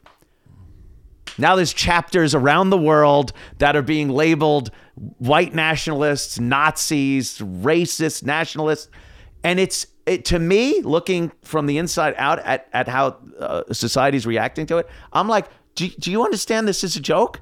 The whole thing's a goof, Yeah. and it's Gavin again pulling these strings, the troll that he is, and getting getting so much flack for it because now he's being presented and there's no turning back. Like there's no explaining it to anybody. It's it's it's really interesting to see now because I, I have to tap out on on one once because I remember hearing Proud Boy a long long time ago and and going like oh that's so silly Yeah. like it's so silly Yeah. and not thinking it and then hearing it and going oh neo Nazis and then I think we watched video of Proud Boys versus Antifa Yeah. and I and I'm now I'm trying to figure out what Proud Boys are and they're all guys of color and I'm like Yeah, yeah, I'm like I'm like just okay they're too. not neo Nazis. and then I went on a I went on a really great guy. I wish I could remember the guy's name. He's very liberal, but he kind of called me out on me reacting to these fight videos because I I think it's a it's a viral video now. But this one guy throws a baton at a, at a Proud Boy and he catches it and knocks the guy out clean. Yeah, yeah. clean. And I was and I I'm sure I I don't know what the fuck I said. I'm sure I was drunk or high. And but regardless, uh he was like, "Dude, do you support the Proud Boys?" And I was like, "I was like, no, I don't. I mean, I don't know what you're talking about." And he was Yeah. like, "They're Nazis." And I was like, "Well, they're people of color." He goes, "That's you can't say that." And, and we got into a little bit of an argument about it. And I was like, and then I was like, "Hold on." And so I did a little research, and I was like, "Okay, I guess things are a little out of control now." it, it seems like seems like whatever views I had of Gavin and the Proud Boys have, are now out of context. And then, Right, and then, right. And, and then I guess Gavin and I, and that's where I tap out because I don't. As soon as that happened, I just went, "I- "I'm done. I'm not going to mention him again. I'm not going to talk about it again." Right. but but I knowing that you know Gavin, I was like, what? So what? What then? What? Like I really don't know. I don't know Gav- how did- it it How did it got to the point. I have no idea. It's just something I think the right time, the right place. It caught on. Like I don't support the Proud Boys. I don't. I've never been to. I've known Gavin for years. I I, I think he's fantastic. I've never been to an event. I've never like hung out with the Proud Boys. So I, I don't support them. I don't know what they even do, but I do support Gavin as a person. Like I don't like the idea that he's being chased out of his house. Like his neighbors are like, I'm not having a Nazi. He's got a, his wife is American Indian. He's got beautiful kids that just want to go to school and play baseball, and they're being terrorized by certain people in the in the neighborhood and, and whatnot. And I know Gavin, he's just a nice guy. Like you said, he's goofy. He does things that are, you know, could be considered outrageous, but that's the entertainer part of Gavin, as was this invention of the Proud Boys. A goof, a joke, a documented joke. If you want to look and watch some of those old programs, you could see exactly how it progressed uh, into out of control what it is now. And along the way, Gavin has done nothing but disavow Nazis, publicly nationalism. He told Proud Boys. Don't go to Charlottesville. Don't go to uh, Portland. It's crazy that I don't think I don't. I mean, it's, I don't. I don't know anything about this, so it's it's Mm-hmm. it's fucked up for me to say anything. But like, if I if it's, it sounds like he's their unappointed leader. Yeah, because it started with him, and then it turned, it mutated into this other thing. But he's still just the goofy guy that was trying to get a, a Jewish kid laid in the studio and making a joke about it. So uh, it's put him in a really weird position where no matter how much he disavows things and says it's not this and I'm not this, once that's out of the box, we've seen it happen. I've seen it personally to my to myself. Uh, there's no getting it back in. You, you, they don't want you to. They don't want to hear your explanation. People love to be outraged, and when they think they know something and somebody and they're outraged by it, they don't want you to fix it. Outrage That- feels so good. Outra- people love I, outrage. I love it. Oh, I don't, love it. don't you love being Dude, I love mad? being. I love not not even like like just the feeling of like of like uh of like getting in the shower and then fighting with people online that aren't real and going like like the Dwight Howard thing. Yeah. I've been fighting with people and I have a pretty educated view of why I would fight with people about it cuz I'm I'm a big fan of hip hop. I'm a uh-huh. big fan of I'm a big I'm a big I'm a big I'm liberal but like big liberal because I'm hardcore LBGTQ rights. Like I, I'm like, and and and I'm also anti-shaming. So like all the things that I'm interested in are right in the same pocket. Uh Uh-huh. And I have a fucking educated opinion on it. I'll never share it. I'll never share it because I know that once you throw that hat in the ring, Yeah. you are fucked. Yeah, yeah. Once you say one thing, you are fucked. So I was just like, whatever. But I get in the shower and I'll fucking argue with people. I got into a fight with Amy Schumer today. in the In the shower. In shower. the shower. Just it. no, 'cause I, I love Amy, but I was just like, I was like, motherfucker, like, fuck, what the? And but my point, but my point is like, outrage feels good. It feels it's it's a distraction as you get on your phone and you get outraged about something and you have no stakes in it, and you- Right. And you, lob a cocktail at someone and then they receive it and they reply and then you giggle like, oh shit, they replied. Yeah, and yeah. it's and it happened to you personally. Yeah, you yeah. you were the first. You were the first kind of person I knew that was the recipient of outrage. I remember putting your name. I bet if I went into my my Twitter search and like where you type into like search, I bet if I typed in A, it comes up Anthony Cumia because because you were one of those yeah. Anna Kendrick. Oh fuck.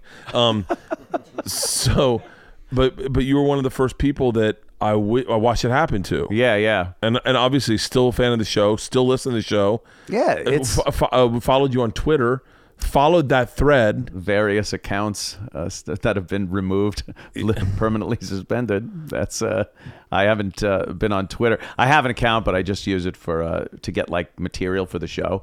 So I follow a bunch of news sites and people that I know and uh, other things, um, so I could get information. I don't really post because there's barely any uh, followers on it.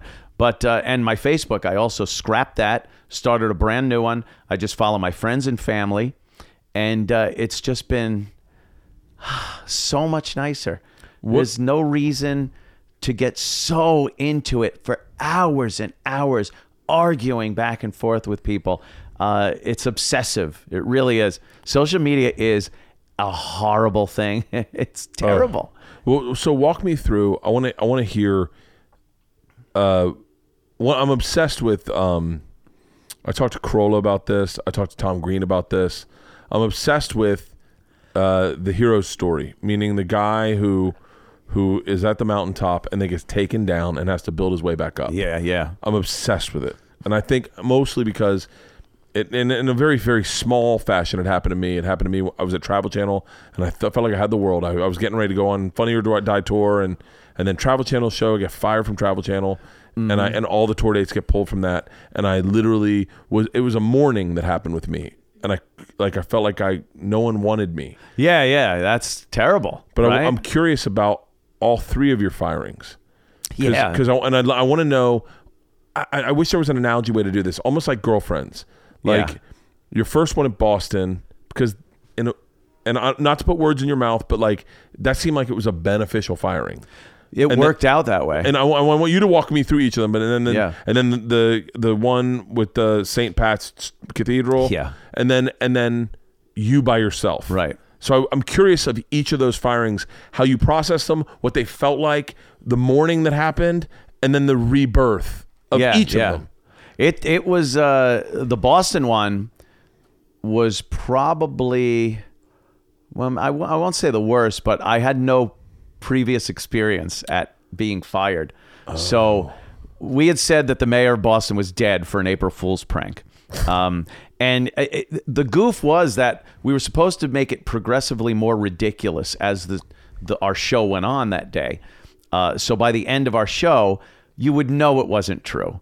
You know, we were bringing in that he was with a young boy from Thailand, and it was a car accident, and and hookers. It was just going to get really ridiculous. Yeah. Uh, that by the end, no one would think it was real. Uh, well, the PD uh, comes in and says we got to stop this immediately, right away. Program so, director. Yeah. So we're just we didn't want to. We wanted to keep it going, and they said no, don't address it, don't talk about it. I was like, well, now it's just hanging out there. Yeah. That uh, he's he's dead. Um, well, we see at the crawl uh, on the news up there. It says uh, DJs say mayor's dead, and and we go, oh boy, this is this is not good. And Opie knew because he had been in radio enough years, and I'm you've been how long have you been in radio? I had been time? in for three years, but we we hadn't been in that much trouble yet. We'd been suspended for a couple of things that you know the bosses went, "Hey, now don't do that." Meanwhile, they were like, "This ratings are great," uh, but this time they were like, "Well, they're going to have to look into this and see what happens, and you're off the air until they do an investigation." Like, "Oh boy, this doesn't sound good," and uh, they fired us, and I was horrified. It was at that point I was making. I guess I was making eighty five thousand a year. This is coming from three years earlier in tin knocking, doing sheet metal work. I was making twenty seven thousand dollars, and now I'm making eighty five thousand dollars three years later. To me, that was the most money in the world. It was amazing. Yeah. And I thought, oh fuck, I'm back to knocking tin. I'm back to being a construction worker. I'll be in an attic saying, "Hey, you ever hear Opie and Anthony? That was me." Could you pass me this tin snips? I'm ready to. Just horrified. Uh, then Bob Eatman, our agent, uh, got in touch with us for the first time uh, and said he'd like to represent us. He could get us a job. Uh, so we signed with him, and he got us an opportunity where we, we could have went to Atlanta or New York. And of course, we're like, fuck New York. Was the money equal? the money was at that point $145,000. So it was the greatest thing that had happened up to that point. Yeah, yeah. Us getting fired. First of all, we're making uh, double the money, uh, more than that. Secondly, we're in the number one radio market now, and we're home, back on Long Island, Yeah. uh, driving into the city every day. All So- your friends. yeah, now my friends could hear it. I'm on the Rock of New York, WNEW. It was fucking amazing. Uh, that only took a couple of months. Also, we got fired uh, April, whatever it was, after April first, and I guess by September we were on the air in uh, in New York. So, So so what's that first? What's the first homecoming like for you when you get out there, and your and your buddies are at a bar and they walk in, they're like, oh Yeah, that was because I used to do radio in Boston. And I'd drive down for holidays and stuff here to New York, and uh, everyone, even my family, they're like, uh, "Is are things okay? Are you doing good up there? Yeah. You still have something to fall back on?" Because they had no clue. We were doing great up there. I mean, the ratings were amazing. Uh, we were doing great, but until we were in New York, they still just thought they didn't know. You know, they uh, they had no idea that we were doing really well. So yeah, when we started broadcasting on WNEW, doing afternoons, uh, yeah, people caught on. So going out to the the bars and uh, family events, it was a whole nother story. They were like, "Oh, oh, look at the bi- don't talk in front of him. He'll put it on his show." oh, really? Will I? I used to, as a comic, you probably get that all the time. You want to see funny? You go down to where he works. This guy is he cracks everyone up. Uh, does he? He'll put you in his act. Look out. Will I? Yeah. So uh, that was huge coming coming to New York. Um, my family got they saw the whole thing. We were doing interviews in uh, Penthouse magazine, and all this shit was coming out, and it was uh, it was great. It was fucking amazing. We uh, we made it through that first contract, and then um, the second contract was giant. because Clear Channel was fighting with Infinity Broadcasting, CBS Radio, to uh, get us. Clear Channel wanted to put us in mornings against Howard. Now, regardless if we would have won or not, you know, Howard's fucking huge. I would never go in there with any delusions that we're going to kick Howard Stern's ass. Yeah. But we would take away enough listeners where he wouldn't be number one anymore. And they needed a number one Howard Stern for all that money they were getting uh, in, in sales revenue. So they were like, whatever you got to do, do not let them go to Clear Channel to go against Howard. So we were in the perfect position. Clear Channel's offering boatloads of money. Uh, CBS has the first right to match. So they're matching all this fucking these huge offers that are coming in.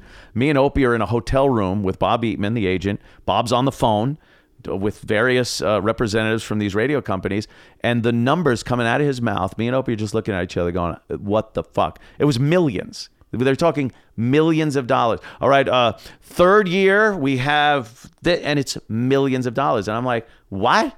This is fucking." I've been doing this maybe five years. I've been in radio, Shut and up. and now the the money is just unfucking believable.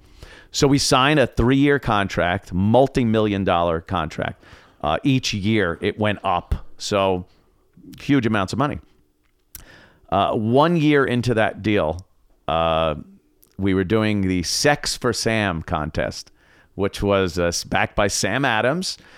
And uh, Backed by Sam backed Adams. by Sam Adams. Jim Cook used to be on the show all the time. Shout out to Jim Cook. Yeah. He he told me my ass wax video that I did on Siri on FX.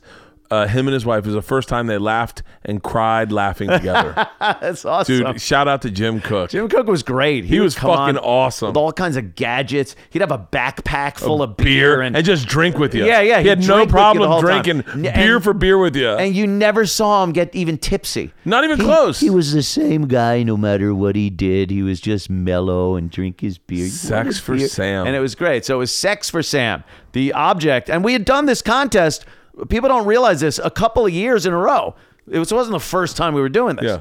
So you, we'd have a list. We'd have couples that would audition throughout the course of a few months before we wanted to do this, and um, they had to have sex at famous landmarks around New York City that were on this list. So there were things like the Empire State Building, the Hard Rock Cafe, uh, Times Square, just all kinds of locations that everybody knows. Thirty Rock, things like that. So uh, on the bottom of the list was church, just church. And uh, me, I looked at Opie. I'm like, really? And he goes, "We're just gonna say it when we read the list off. It's gonna outrage people. It's outrageous. You know, that's what we do." And I'm like, "All right, whatever." So he hands out the list. We have spotters who are various people from the show or comics. Uh, Paul Mercurio was the one that was out with uh, this one couple, and um, so we're you know, we're doing it like a sports broadcast, which we always did. All right, we're getting a call from uh, Ben here. He's got the couple, and they're at FAO Schwarz. What's going on, Ben? So uh, that's how we would do it. Uh, Paul calls up. He goes, "We're here at St. Pat's, and he's uh, doing the two point conversion." Two point conversion was you get an extra two points if you're fucking her in the ass at the location. So he goes, we're here at St. Pat's, and and I'm, what I'm a different world. oh, dude, it was regular like- radio, Oh my god. regular FM, FCC regulated radio, and yeah, could you imagine Can you, these I days? cannot No. fucking wrap my head around it. totally different. We shoved uh, cell phones up girls' pussies and called them to see if you could get a signal inside a girl's vagina. and it was regular radio. For Fourth of July, we shot bottle rockets out of girls' vaginas and, and played like America the Beautiful behind it. It was hilarious. Again, regular FCC regulated radio. You couldn't get away with that on the moon right now. You couldn't get away on a podcast. They, Uh, no, they pull no, you off, no. They pull you'd you off everything. That was you'd be done. So yeah, we were doing some fucked up shit, and uh, me and Opie Cell phones were also a lot smaller then. Yeah, yeah. me and Opie looked at each other after Paul said that, and we both had dump buttons in front of us. Long delays. We had like fucking. 35 second delays in front of us, one in the back room with a guy behind a locked door that had the button. And we looked at each other like, should we dump out of this? And it was like, it's just too good. It's too good. Neither of us hit that button. We could have hit that button and avoided everything. What do you think would have happened in the One sliding door scenario? button. What do you think would have happened if you had hit that button? Do you think you'd be?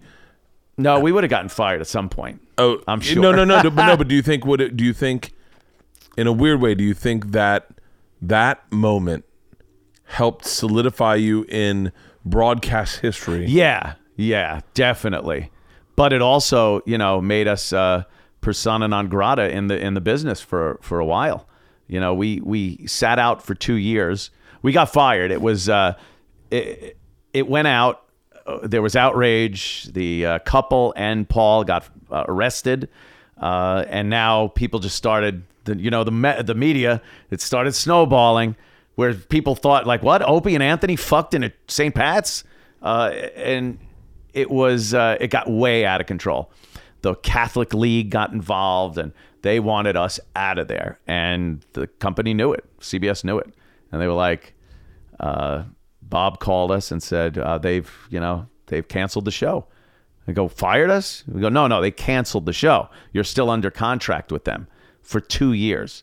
So for two years we had to sit out. We weren't allowed to work anywhere else, but we were getting paid millions of dollars for two years. So what was that firing like? Was that like a like a like that was scary because we knew they could ruin us for two years.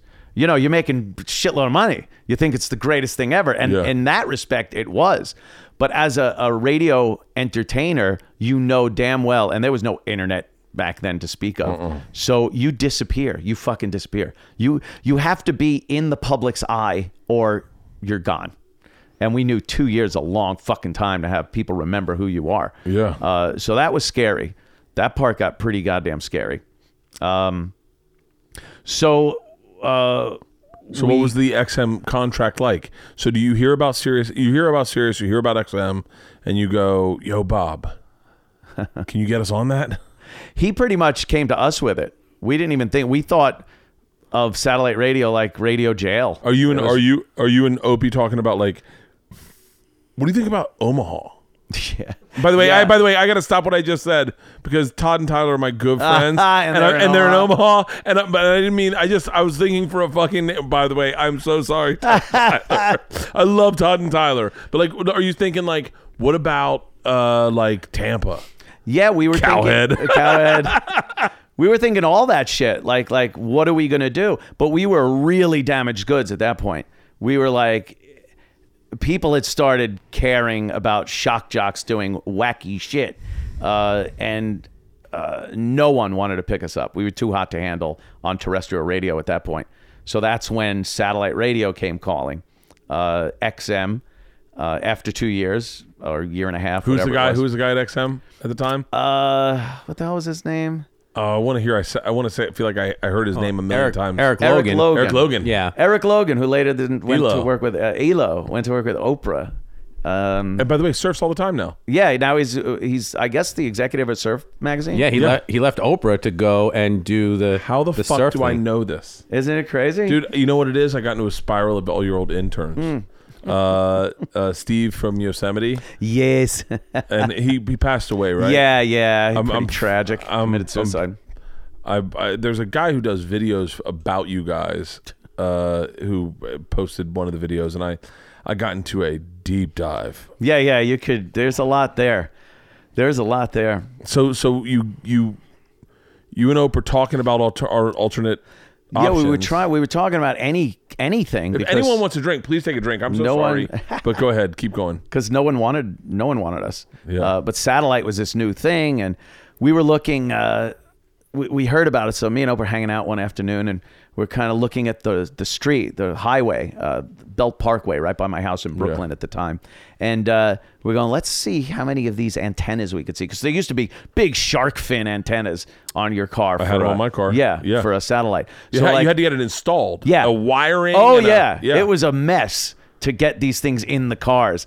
So we wanted to see like uh, you know, we came from a giant FM audience on a major New York radio station. So it's pretty important to talk to a lot of people. And we saw Sorry, that's my uh, my my Oh, your, your tap. It's a sponsor. That's awesome. And uh, so we're looking and like we go, oh, there's one, one. Yeah. there's another one. It, it was so depressing to think like we were going to be talking to no one. Um, But it was the start of something. We had to, you know, we had to uh, uh, start somewhere again, restart the O and A show, and um, yeah, we we signed with uh, XM. Uh, I think that was 2004, something like that. Was it before four? then? It was before. Wait, 2000. I only I only say that. I take that back. One, 2000. I had I had a white uh, Yukon Denali. I think it was 2004. I Georgia was born in 2004. Yeah. I was still featuring for Jay Mohr. Uh, we had just done Sacra- we had done San Francisco when we were driving home. Wow. And I had and he hadn't really gotten on to Sirius XM. And by the way, my memory is wrong. So if Jay d- disputes this, then go to his memory on this. But but uh, my I had gotten Sirius XM. We were listening to the Comedy Channel, and he heard Dwight Slade for the first time and was laughing. His, and we were both laughing hysterically. I remember these guys flew past us at, at like 100 miles an hour, and I looked at him. I go, "What is it, Cannonball Run out here?" and he laughed hysterically. Cannonball Run. Dude, those were the fu- those that was a fucking different time in my life, and Yeah, yeah. and that's when I introduced him to. I guess maybe that maybe that's when he introduced me to you guys, and then I introduced him to Ron and to Fez. Ron and Fez, yeah, Bennington. Yeah, it was. Uh, we we hooked up with uh, XM and uh, started doing that show. And again, it was supposed to be, you know, this is uncensored. It's going to be great, amazing, totally uncensored. totally uncensored. And then we realized, oh, it's not. Oh, it's not. It wasn't? okay. Well, we could say things, you know, you could say all the curse words that were verboten on uh, FM radio, but as far as content went, uh, they really started pulling the reins on it, especially when it merged to Sirius XM. Uh, then That was a while, right? it was it was a while. We got a few really good years at XM where we were doing some crazy shit. The wiffle ball bat challenge, where various girls would come in and we would challenge them to uh, insert a wiffle ball bat uh, inside them, and we'd mark it off how deep they could get it. And then at the end of the year, we'd give out a trophy to the girl that uh, got the notch uh, the closest to the middle of the bat. That I it mean, was nuts. it's, it's a different. It's like it's Oh. almost like listening to your grandfather talk. right, right. Oh, you have no idea. You don't know what it was like. But it was it was insane like that. And yeah, now even satellite, digital, podcast, you can't do that. You will get in trouble somehow. Some Oh, way. oh, yeah, well, They- you were you were gone from uh, society. So if your first if your first firing was like your first breaking your heart, where you're like, I'll never fall in love again. Yeah, yeah, I I feel like I'm. I'm 17. What am I gonna do? I'm dirty goods. The- I guess I, I guess I moved back in with my parents. And then your second firing was like was like, oh, we're still fuck buddies. Yeah, Like yeah. we're still fuck buddies, but I I got to figure out my next move. right. What was the one where it was just you? Yeah, that was the the the worst one because uh, yeah, it was just me. Every other time it was me and Opie getting fired, so we both, you know, take that brand, that O and A brand, and just go somewhere else, and Yeah. hopefully someone picks us up. Uh, yeah, we had at least that going for us. Uh, when it's just me getting fired, uh, that was a problem. Uh, and uh, again, you know, not, I'm not trying to drag anybody into any Opie bashing because I wouldn't do that. But the it, bottom bum, line, it bums me out. It, it bums me out. It make okay. Uh, let me be fair. Mm-hmm. It makes me giggle when I hear sometimes when I hear you guys go at each other. Yeah, yeah. Because because I, I just it's like it's almost like listening to your sisters fight. yeah. You know, and then but then but it bums me out when people like when I watch the pests revert to Oh, Jim and Opie. God. I was like, I was like, guys, like. And by the way, I didn't know what happened behind the scenes. I didn't know Right, any of that. I was take. I was. I just knew what all you guys were sharing. Yeah. And I know Jim, and I know Opie, and it was and and I and it it bummed me out because I was like, I was like, I'm just go support and also. yeah, yeah. Like go support. Like I like I'm. I didn't get. I just got your subscription also, and I was like, I'll listen to all of them now. Now I got one more thing to listen to. Right, yeah. Like, but but I know that it, it was got contentious. I know all of that. Yeah, So I don't yeah. want to support any Opie bashing. But you were saying, I, yeah. No, it was just like at that point, I, I what I thought there would be uh, support from the show, from Opie. Um, Did you think? did you think everyone was going to go? Party lines have been drawn, guys. You take us. You take us, or you or you or we or we all leave. yeah, I thought that, and not because of me, not because hey, you know, you owe me this as a the brand itself. Like Yeah. just to continue that, I think um, it would have been easier for all involved to just continue the Opie and Anthony show somewhere uh, instead of uh, busting it up. But um, I think Opie had had it at that point. I don't know why. Um, you know, because I, was- I had to. was- we just weren't, What was the thing? Like, what was banging on all that- cylinders at that point. It, it- man, it was so uncomfortable being with you guys. Yeah, yeah. It just wasn't uh, what it was. I think there was a little resentment in there. Me and Jimmy were really kind of just, we would go off and just laugh till we cried about stuff. And Opie was pretty much pressing the buttons at that point. And I think uh, when the fans would say how funny something was, and uh, and it was just me and Jimmy doing it, he he kind of resented that. I think he wanted to steer the show like we, what he's doing now into more of a, you know, American kind of wholesome, more of a wholesome thing than the O and A show. But that O and A stink doesn't wash off that easy. I gotta, I gotta, I gotta be fair in that when I first did Opie show by himself, I had so much fun, and you Mm-hmm. realized that it was so funny interacting with each of you independently. Right. So I've done that now entirely. Acted with each of you independently. Yeah. And to it's it's um I I, mean, I have to pay the compliment, but it's like watching. It's like working with virtuosos, and and and seeing each of their talents. Like o- Opie was. There are times when you go, "Oh, this is so Opie." like I, and and you'd have fun with it. And you go, "Oh, this is what he does so good." Yeah, Like yeah. I remember he. I remember one time we were talking about crying. I said, "I'll cry if I watch the Time Traveler's Wife." And and and and you just see Opie. He perks up. No, no, someone grab the ending. Someone grab the put the ending. And in my head, I'm like, this is not gonna be as funny as you think it's gonna be. And, like it's gonna be really weird to watch a grown man cry. And Sherrod turned his back to me. He wouldn't look at me. And then Opie was like, oh. But it was like it's it's you know. And then when we did your show last time, and then I watched you. You're so fucking quick. You are so fucking quick that you're literally. And, and by the way, I am quick as fuck. Yeah. I do this for a living, Please, and I'm di- literally. It's like it's like watching one of those and one highlight tapes, working with you, and Dave's quick as fuck. yeah, yeah. Dave's great, man. And then when you work with Jimmy and you see him throw a joke, like you, you get on Sam and Jim, Jim and Sam, and you'll hear the setup being said, and you'll be doing the math in your head of going like, and then and Jimmy will just spit it out Yeah, way quicker, yeah. and then look at you like you didn't even see that bounce pass. it really is. Yeah, yeah, yeah. I mean, obviously, the three of us uh, worked very well together. Um, even if we weren't getting along, you still did. it- I didn't. I didn't well. know. I didn't know. A lot of people didn't. Uh, so yeah, I, I, I don't know. I, I felt um, I felt uh, a little resentment there about the, the lack of support after the fire. But I think all of us I- did. And I, I, have to say that I have to say that like as a fan, I think all of us did. Yeah. All of us were like, so where do they go now? Yeah, yeah. And then when we saw you go off, we went, okay, it seems a little natural. We're all doing our own things now. Yeah. He's already set up to do this. He's been doing it already. Yep. And, and but I think I think all of us were like, Yeah, I felt a little weird about it, and and I, I was resentful uh, of it for a while. I, in hindsight, I kind of do understand that you know it's like the Gavin thing. It's just kind of impossible, even if you know who the person is, to you know hitch your wagon to somebody that uh, is being perceived this way um, negatively. Uh, so how frustrating is that? uh, it's to be the- perceived some it's way. when the most not- frustrating thing ever. There's nothing you can do about it. There's no recourse.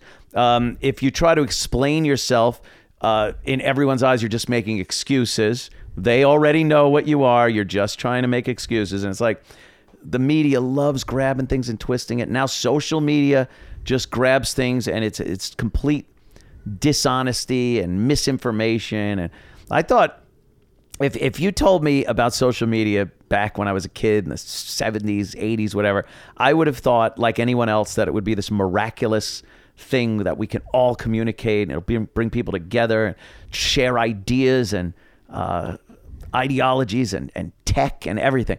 And it has just turned into this disaster of bullying and shitting on everybody who's doing something uh, that you're not doing or can't do. Uh, everyone sucks and, and is a piece of shit. And it, it's one of the worst things I think to happen to society. I really think social media, especially to, you know, I, I- came into it pretty late in life. Social media came came on, on the scene. But a kid, like that, it, this has been their whole life How the fuck do you deal with that? At least parents used to be able to see the scumbag come to the door and knock, and you go, "Who is that? Who's this piece of shit that is Yeah. coming over to hang out with you?" And now, you know, they're being bullied, called thing, eh, eh, degraded, whatever it is. It's horrible. They, they, I think the percentage of of good to bad is literally ninety nine point nine percent bad, 0.1 percent kitten and puppy videos, which is the only good thing to happen to the internet. It's the only thing I actually go, oh, that's good. I send them to Missy. I'm like, look at this adorable one, and everything else is terrible. or or or propaganda, and that's where I Yeah, that's too. a good- that I am too. a hardcore propaganda guy. Like I, I end up I end up sometimes I go like I like I'll, I'll stop for myself from shooting because I'm very very into Instagram and I, I like I just it's an interest. It's like it's like the way you took to I'd watch you take to a medium and really kind of love it and have fun with it. Right. I got I'm into that. I'm still into that. And Instagram is one of those ones where it's like Insta stories I dig and I and I dig shooting videos and editing them and putting cool music in them and promoting tour Yeah, dates or a people tour. love it. And but um but it the other day I looked at uh I looked at Twitter. I was laying I, I, first thing I wake up and it's probably three in the morning and I um not going back to sleep. I grab my phone and my brain goes, There's nothing good inside there. It's just bad There's thoughts. nothing good inside It's there. just bad thoughts, man. You you run the risk, you roll the dice of a, someone going, "Hey man, I loved your special," versus, Ah. "Hey man, you're a fat fuck, you're a piece of shit." there you go. And then and then I go, "It's gonna be fine." And I click on Twitter, and I I just open the thing, and it just first thing is fucking horrible. And I went, I go, "Why would you do this?" Motherfucker. I was like, "Why would you do this?" And I just put my phone down, and I go, "I wanted to write, how do I block myself on Twitter?" Yeah. Because I don't, I want to block me from Twitter. That's it. That's exactly what I went through. I, I, I finally got blocked by Twitter permanently, and I, I'm happier about that as far as not being able to see so much of the shit. Uh, I still see some shit, but for the most part, I don't get to see it. I won't look at reviews. I won't look at it because I know the trolls just fucking love to shit on you.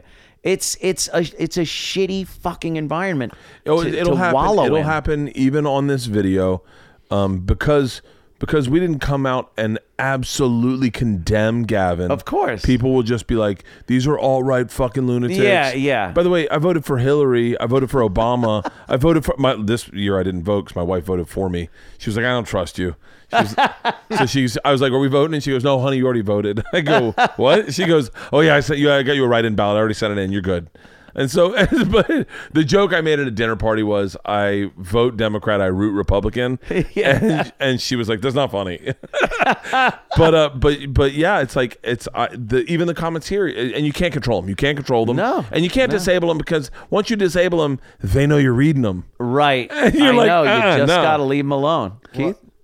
Two days ago, we were we went out. We had lunch. oh, and my God. Yeah. So the scooters, you know, we saw it on the South Park episode about the scooters all over. All these it- stupid it was- scooters around. Yeah. So it was hysterical. And I'm like, come on, get on the scooter. So Ant gets on the scooter and I periscoped it. You know, everyone wants to see it. We're having a good time and everything. So we periscope it and we periscope going. We went to Zen, the weed store, right? So I periscoped it and we're in Zen.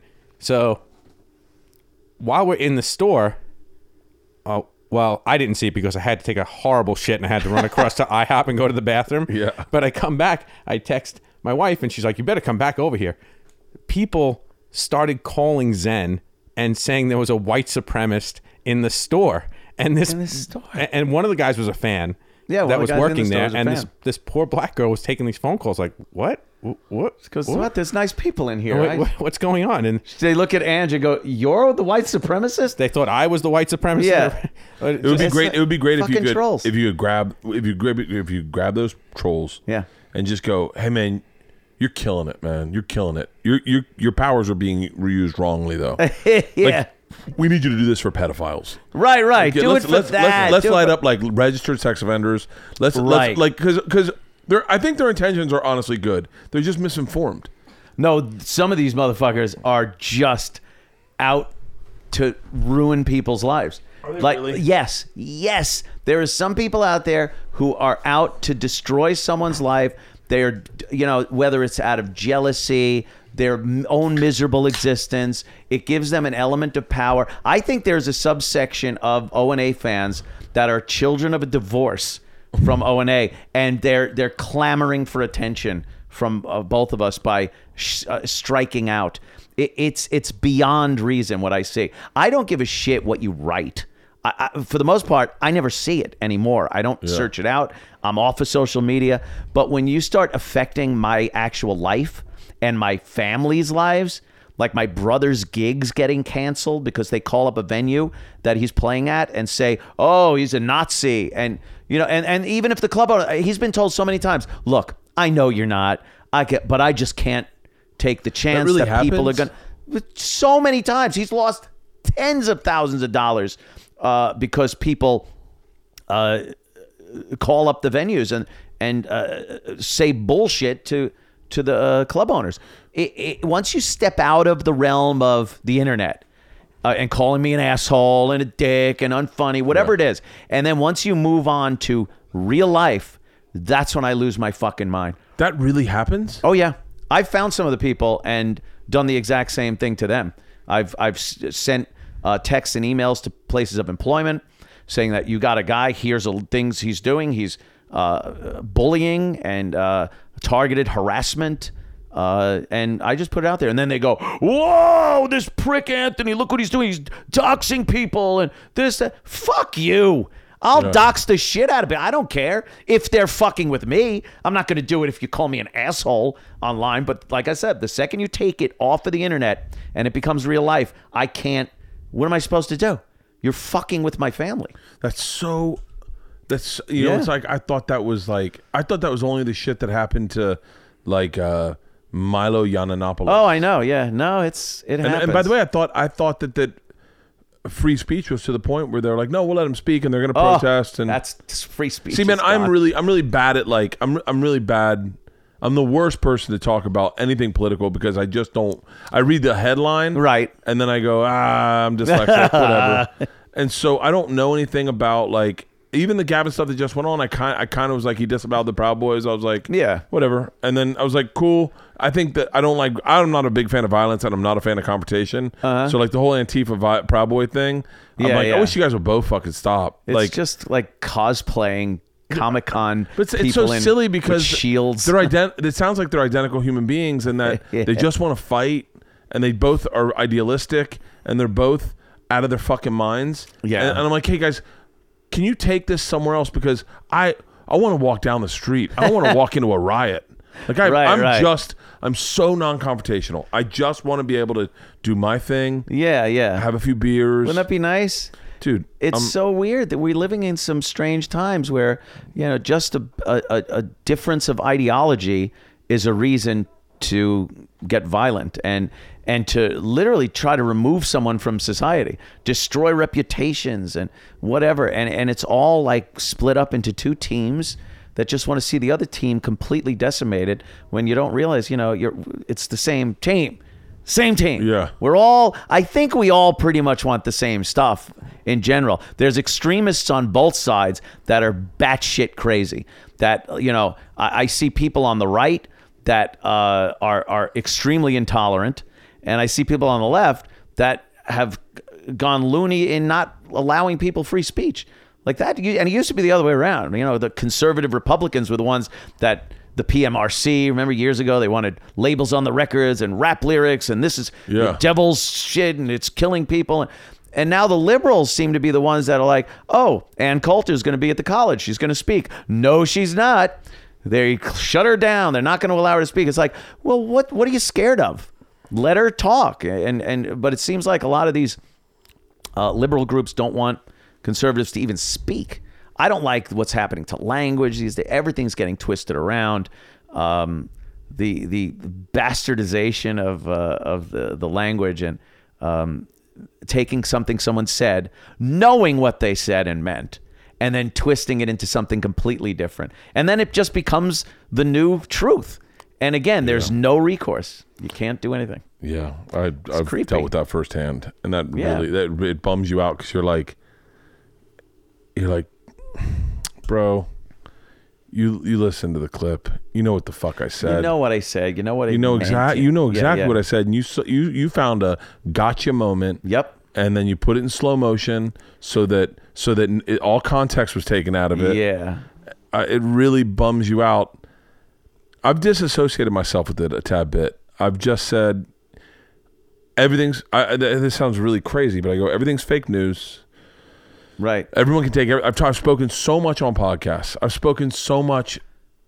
I, I have so much media out there, so much content that you can ruin me in a You second. could cobble together something that would I've, seem like I've I've said three things in this podcast that I've already thought that'll be taken already context, already right.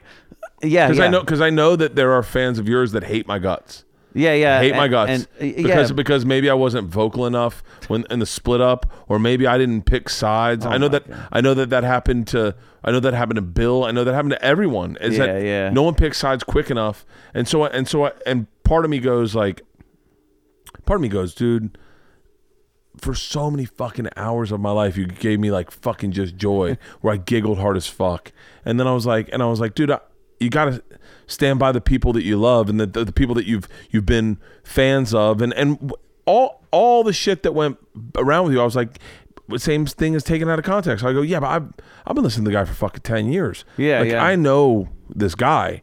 I know Yeah. I'm I'm good friends with his best comedic foil, Patrice. I knew Patrice. yeah. Yeah. I and Patrice did not hang out with racists. No. Uh, we would. You know. And by the way, Patrice was racist. Patrice was hilarious, man. Like, yeah, as far as being racist. Like he he was the best. He was the best. He would say things that were real to you, Yeah, yeah. and you just couldn't deny them. And No. You just and you'd be like, I remember one time I, we were in Scotland. I, think I know I've told you this, but I, we were me and Patrice were in Scotland, and he s- I said, dude, we've been there a month together. Me, him, and Vos. I was I've been doing comedy a year and six months. And I go, I'm so glad that we became friends. He goes, Bitch, I'm not your friend.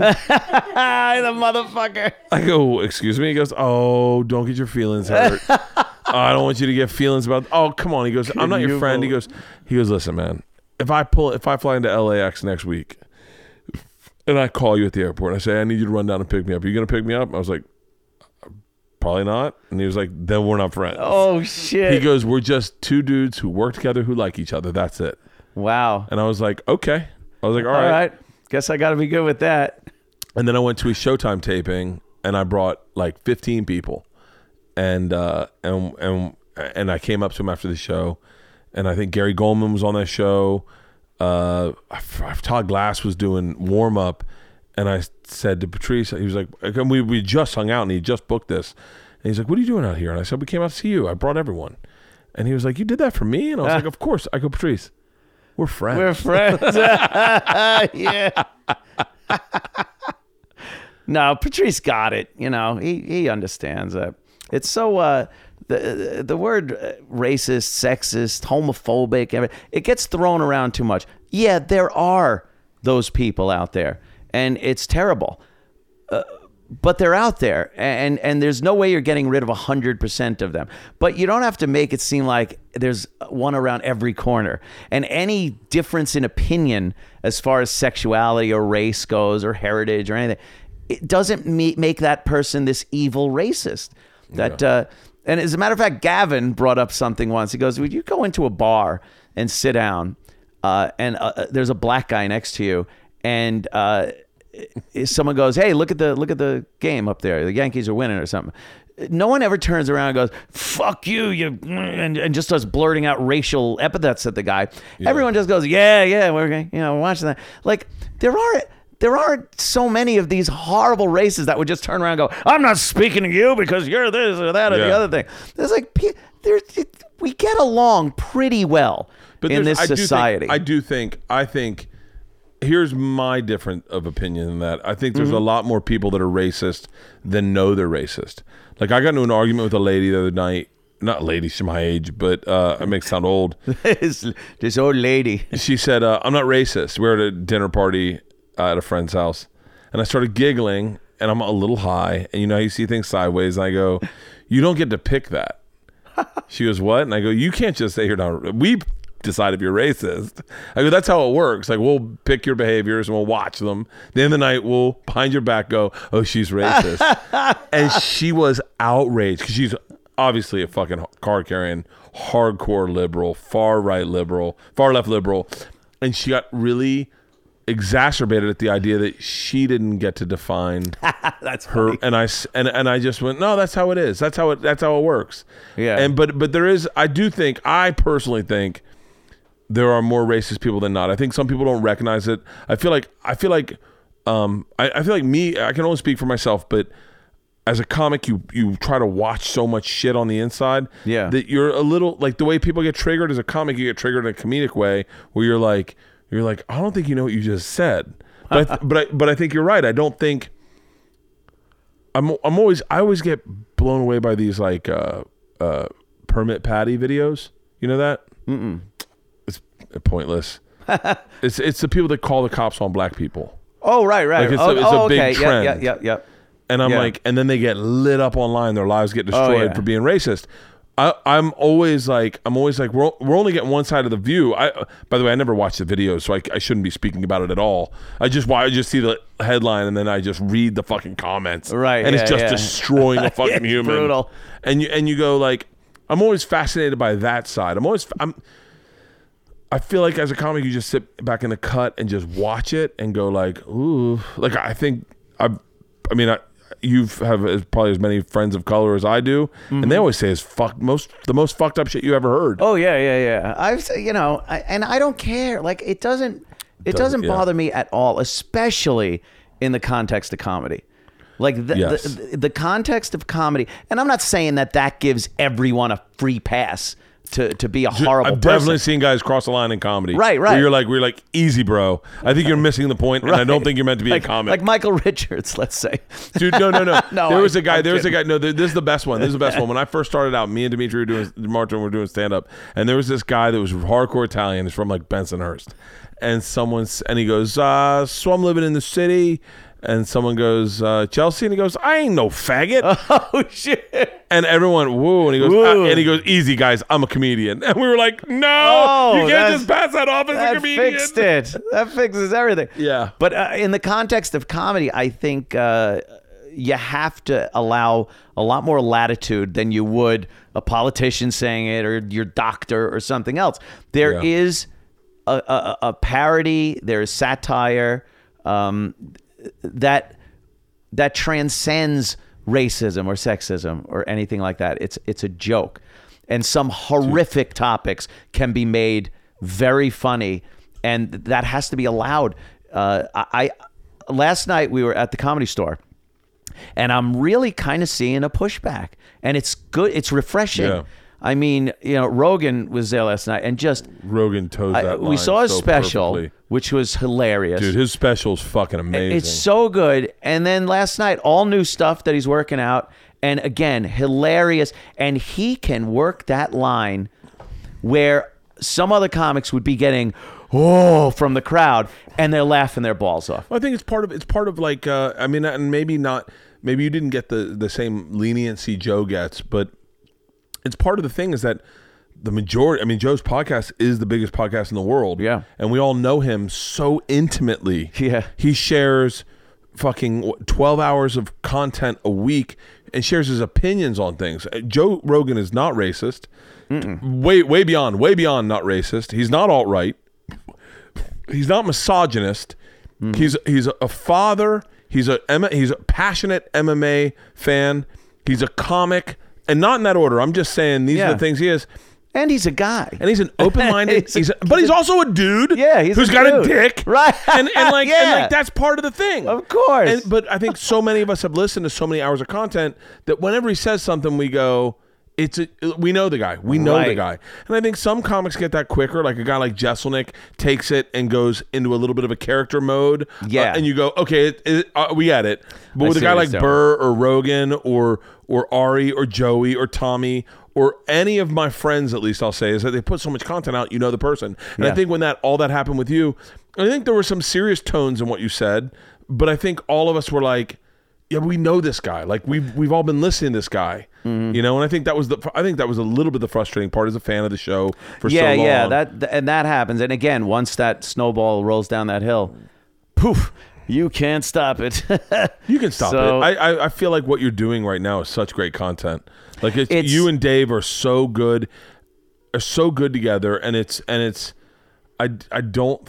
I, I, ju- I just had so much fucking fun on your show. It was such a blast, and and that is true. I think uh, initially I was a little lost as far as what I was supposed to do Well, alone. part of it was part of it was a lot of people wanted something out of you. Right. I think. I think. And and uh and I think you you personally were finding your feet about who you were as a host. That was the biggest thing I noticed Yeah. was that that like you had never been the host. You That were you the were the host part. You were like you were, I I don't drive the ship. I'm great with fucking pass me the ball, pass it right back, pass me the ball, That's shoot. it. I can dunk, I can do everything. But I don't dribble down, I don't take the ball out of bounds. Yeah, That's not what. I do. I don't know what to do. I was that guy that when I was done, I was able to, you know, grab my beverage or check my phone while someone else did the the hosting thing. Yeah, you were like And 32 points, 32 assists. Right. Not too bad, right, guys? and everyone's like, yeah. no, that was fucking amazing. That that was it. Uh, so it took me a while to really find it, and what I wanted to do. At, initially, I was very political. It was a very political show. I tried to make it fun and funny, um, but I, I went too far that way. And uh, with a co-host, especially bringing Artie on um, for the, that eight months, which was you know hilariously funny, but Yeah. also uh, somewhat tragic. Uh, y- you know, Can I tell you, he, he, I was texting with some friends and, uh, and I was, and I got like an alert on my phone. And it's like, Ar- like verified people. Artie Lang just followed you. And I go, shut the fuck. Artie Lang just followed me. And I text my friends, Artie Lang just followed me. And they write back, he must be on drugs. Oh, and then I go on his thing, and it's clearly he's about to go to rehab. He's clearly Oh. either that or he's getting off drugs. It, it was a few weeks ago. It was like right when everything started to go down. I was like, yeah. motherfucker. That's when he finds me. But you were saying I, I didn't hate to but no, no, please, Yeah. it's a But conversation. Artie, Artie, yeah, when he came on board, even a little before that, but when he came on board, it was it was really like now this is just going to be a fun show. Like uh, we're barely going to touch on anything serious. Yeah. uh, and that's pretty much what we did.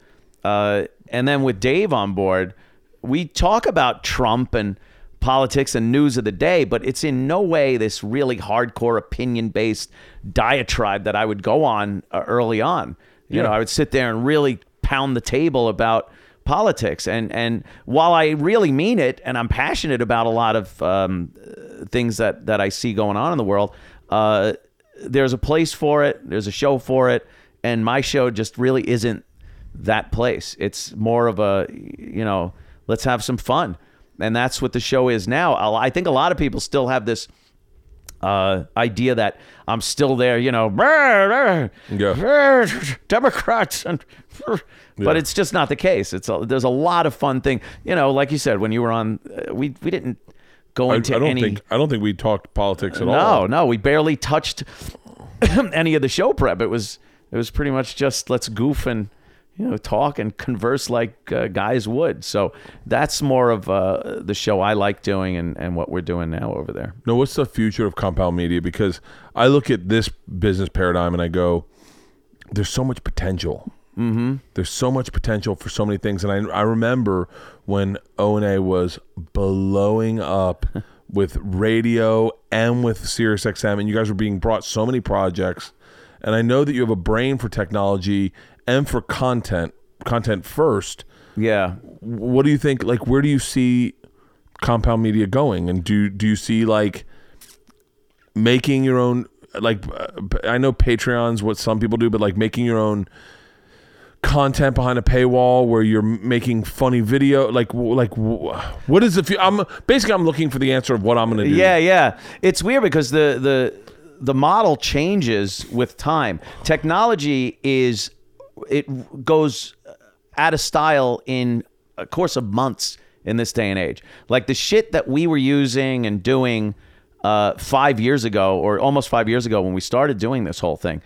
uh, is completely out of whack. It's it's and even the model, how you distribute the show, uh, has to be adjusted uh, time and again. Um, obviously behind a paywall you're not getting as many people as you would if it was just out there uh, but the trade-off is again i don't have to depend on sponsors.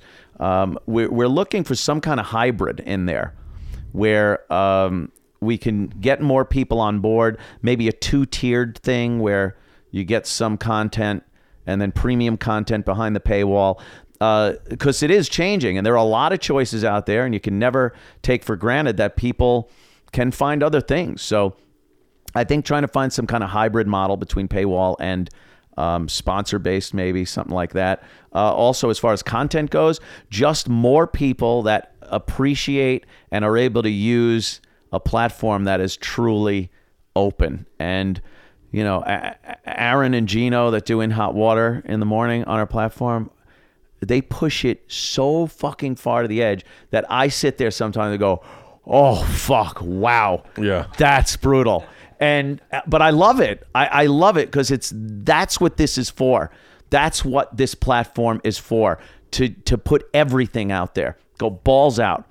So more shows like that that want to do a show like that and appreciate that freedom that you know isn't out there in a lot of places. There are a lot of too many bosses and too many board members and public shareholders and you know i was talking about regular radio how it got fucked from the time when we were in boston at aaf um, i knew the guy mr Zapis that owned the company it was a guy and he would come to the station and shake Yeah. your hand and that was the boss Yeah. and then all these conglomerates bought up all these radio stations, made radio divisions from uh, a, a company that had nothing to do with radio. So then, before you know it, you say something, and a boss is yelling at you because what you said is going to affect diaper sales for Procter and Gamble because they're part of the same conglomerate. And once that starts happening, you're done. You're not going to be. You're not going to have freedom to do anything. Yeah. So I want that ultimate freedom to do and say whatever the fuck someone wants to. Uh, you know, in context. I'm not talking about having a Third Reich uh, Nuremberg speech uh, on, Yeah, yeah, yeah. on there, but to, to in the context, especially like I said, comedy. I want to be able to say whatever the fuck. And uh, that's always going to be uh, the the future of, of compound media.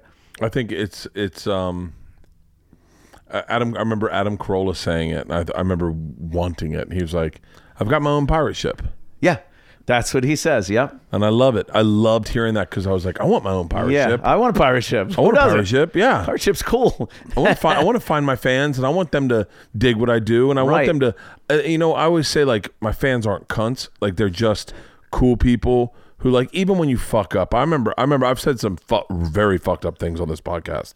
Like regrettable fucked up things. Uh-huh. I was like leave them in. It's who I am. Right. I don't I don't have I don't have any regrets. I am a I am a bro, I am a person in progress. And and I've I've had people reach out to me on Twitter be like, "Yo, like yo man, that was really fucked up what you said." And and not even knowing that I said that it was fucked up. I was drunk or whatever. I text back and they're Yeah. like they're like, "Here's why I thought it was fucked up." And they tell me and I go, "That is pretty fucked up." And they're like, "Don't pull it down, man. I you know, I think it's part of the growth. It's it's one of the coolest things about at least about my podcast is that I think people they grow with you and they appreciate the fact that you are doing it for free, that they are getting it for free, save for the fucking 30 minutes of ad reads I do. but um but it, it and it's one of the really cool things about what you do is that you got no boss. Like there's Yeah. no like It's it really is like I get obviously some opinions and suggestions from Mr. Maresca over here, Yeah. but uh, you know they're all um, it's it's uh, logical. There's a reason behind him asking me, you know, hey, why don't you lay off of that or this or wh- whatever. Um, there's reasons for it. You know, he'll go through a shitload of emails and see, ah, we're getting some gripes about this, that, or the other thing. Yeah. And I understand that. The thing is, and and you brought up a great point about that, where people say, "Wow, you fucked up." It's an element of danger. There, it's dangerous, it, and it's supposed to be. Some you're flying by the seat of your pants. There's no net. I go out live every day. That's a live fucking broadcast. Yeah. I can't cut anything out in hindsight before we post it. Believe me, 80 fucking 80 trolls will screen cap and, cap whatever the fuck I did Yeah. and put it out there and and say, "Wow, look at you, you're a piece of shit." Um, but it's, it's, weird. It's weird that they're It is that, weird, that, that right? they're part of your business model. Yes. That you're like, yes, I don't get it either. Like hey guys, I appreciate the fucking monthly payment. Thanks, thank you. Uh, this piece of shit really Yeah. likes that you're on board.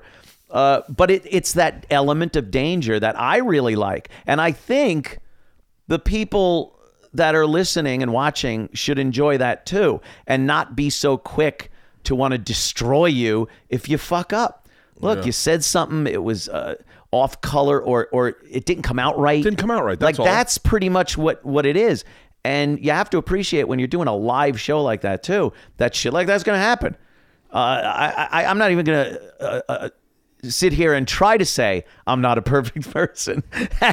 you know, it's it's what it is. Yeah. So, you know, mistakes will be made, but again, it, it's part of the fucking whole product. So, I like it. I like when shit goes out there and you're like, "Oh Christ, that was, you know, people are going to get on that." Uh, to a point, you know, unless i i the people are trying to use it to to ruin you.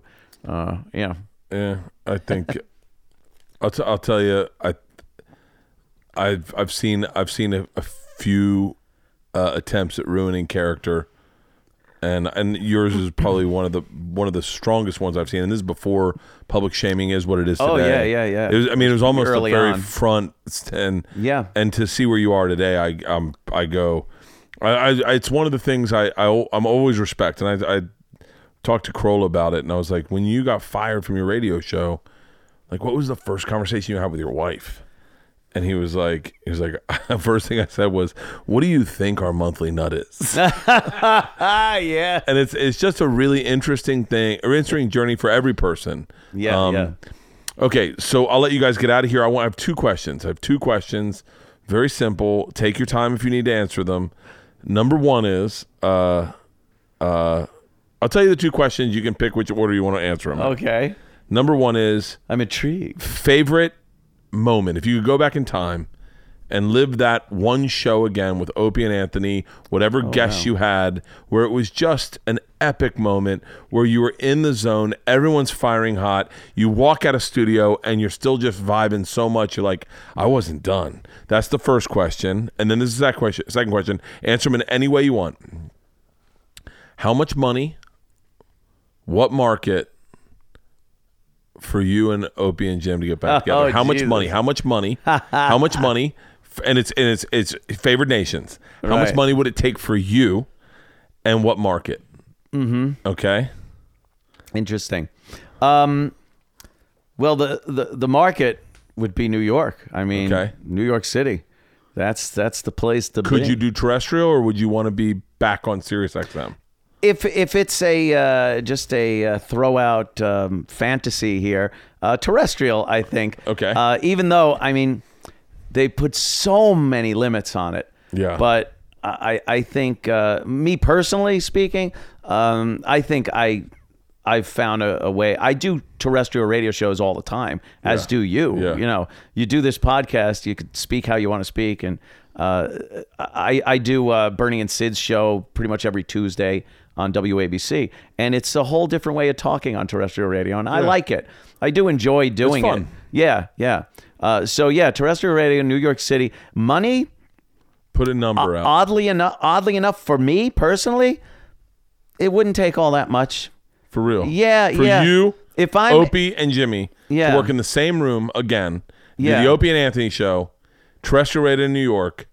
Give me a real. I want a legit number. because it's not even about the the money really but if uh if we're talking uh cash uh, like i would just if i could still do compound media Yeah, yeah, yeah. Compound that, media is your own thing. then i would just be like eh give me a couple bucks just for fucking for transit like i don't i don't i, I wouldn't care about uh, give me a million Okay. i'll take million. a mill A million. that's a good round number. I'll take Yeah. a mill and then we'll we'll hang out and have fun. But I still obviously would do compound media and Yeah. stuff. Uh, yeah, but like I have said, I'll do Opie's show on Westwood. I'll give him a plug. He's on Westwood One. Uh, I would do his show. Yeah. Uh, if he wanted to do my show in a second, Come on, let's do it. Oh, the biggest problem with the Opie show, and I'm saying this, I hope Opie hears this, is his booking process. Opie fucking texts you when you're in New York and you're fucking heading back out to JFK to fly to LA, and he goes, next time he's in uh, New York, he said he'd do my show. I go, hit me up the day before. Yeah, I'm yeah, maybe you should- yeah, like yeah. get me, like hit me up, and I will definitely do your show. I would love to do your show. Yeah. I love all those guys, but I just, it's like he's he's always like, oh yeah, oh, I oh. missed you, dude. god damn it. I missed you, dude. No, that's yeah. he- he- he's kind of like me in that. He probably needs somebody that He does needs. that. he you know? definitely could use I, somebody. I've I've delegated a lot of responsibility with Compound Media, whereas it was me in my basement. I was running the soundboard, I was running the video clips, I was hosting the show, I was running everything. Yeah. And then it got to a point where it's like, no, I want a crew. You know, we got uh, uh, Garrett and John who are just great behind the board, uh, running the show. Isn't E-Rock there now? Is great. E-Rock is there now, and he's been really valuable as far as uh, uh, relations with um, uh, radio stations and getting me out there. And uh, and he's just a he's another one of those good energy people to have on there, like uh, Yeah. Garrett and John. And uh, and the shows are really fun. And What are all the shows on Compound Media? If you we got an In Hot Water uh, Morning with Bill Schulz uh, and Joanne Nosuchinsky. They were on Fox News. I pretty much pillaged all of uh, Red Eye. I took everyone from Fox Red Eye with Gutfeld's uh, Red Eye. Uh, yeah, and we got uh, uh, Michael Malice does a show um, at 11 o'clock p.m. Uh, who else we got? Who else we got? Uh, Kevin Brennan. Someone. Oh, Brennan's fucking burning bridges with Kevin Brennan. Kevin Brennan, I walk in- fascinating human Dude, beings. I walk into the studio because he's on before me, and I sit down to eat my lunch. The door is shut to the studio, and I hear like, and I get like anxiety, like my dad is yelling at my mom again. It sounds, Yeah. he's got the same tone, and it's that yelling. He is so angry. And I laugh my ass off. Like, I'm like, what is he mad at? What is he so mad at? Because then you listen what he's yelling at, and it's really nothing important.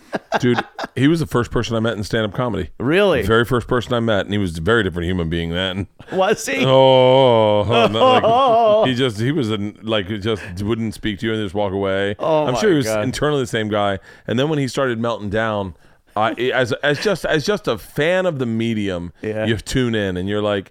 And he said one of my favorite lines I've ever heard is uh, he he came back on Opie and Jim and he goes. Uh, they go, you got in a lot of trouble that last appearance. He's like, yeah, my wife found out I cheated on her, and they were like, yeah, how'd that happen? He goes, you know, it.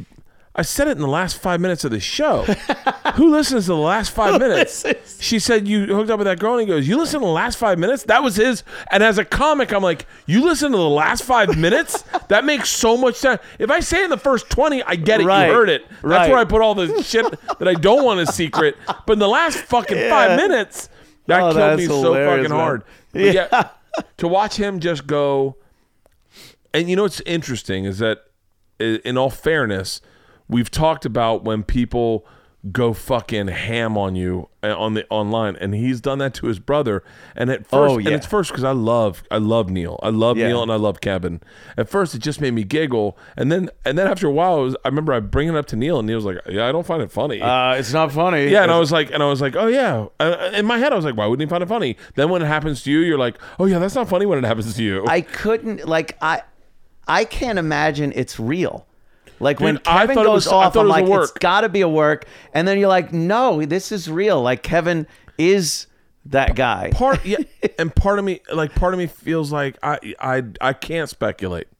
I can't speculate, but man, Kevin Brennan is a fascinating. I've had him. I had him on my podcast. So he's and he's hilariously funny. Like I've done his show a couple of times, and, so, and he's just I've seen his stand up. Yeah. he is a funny motherfucker, and the anger that is in him is second to none. He's been Yeah. banned, like he gets banned from the uh, the cellar in New York, and just he. I, he's not really a people person. he's he's nice to you. He called. he- I got a call from Chad Zumock one time, and he's like, "Yo, Kevin's talking shit about you on his show," and I was like, "Huh?" And he goes, "He's talk. He's talking shit about you. Call in." So I I just call in, I, and they go, "We have a caller," and uh, I go, "What's up, Kevin? It's Bert," and he goes, who the fuck told him I was talking behind his back?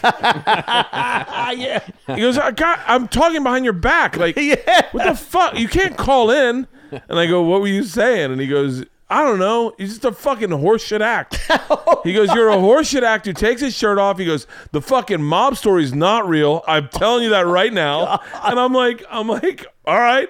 Wow. Like it just it's but it, that's Kevin. Yeah, and you yeah. got and it's also the part of the thing, part of the game I believe in this business, in this business. You know, not I'm not talking about like I I, mean, I can't really speak I, I can't speak for Gavin per se or for like pun I don't even know what the fuck they do.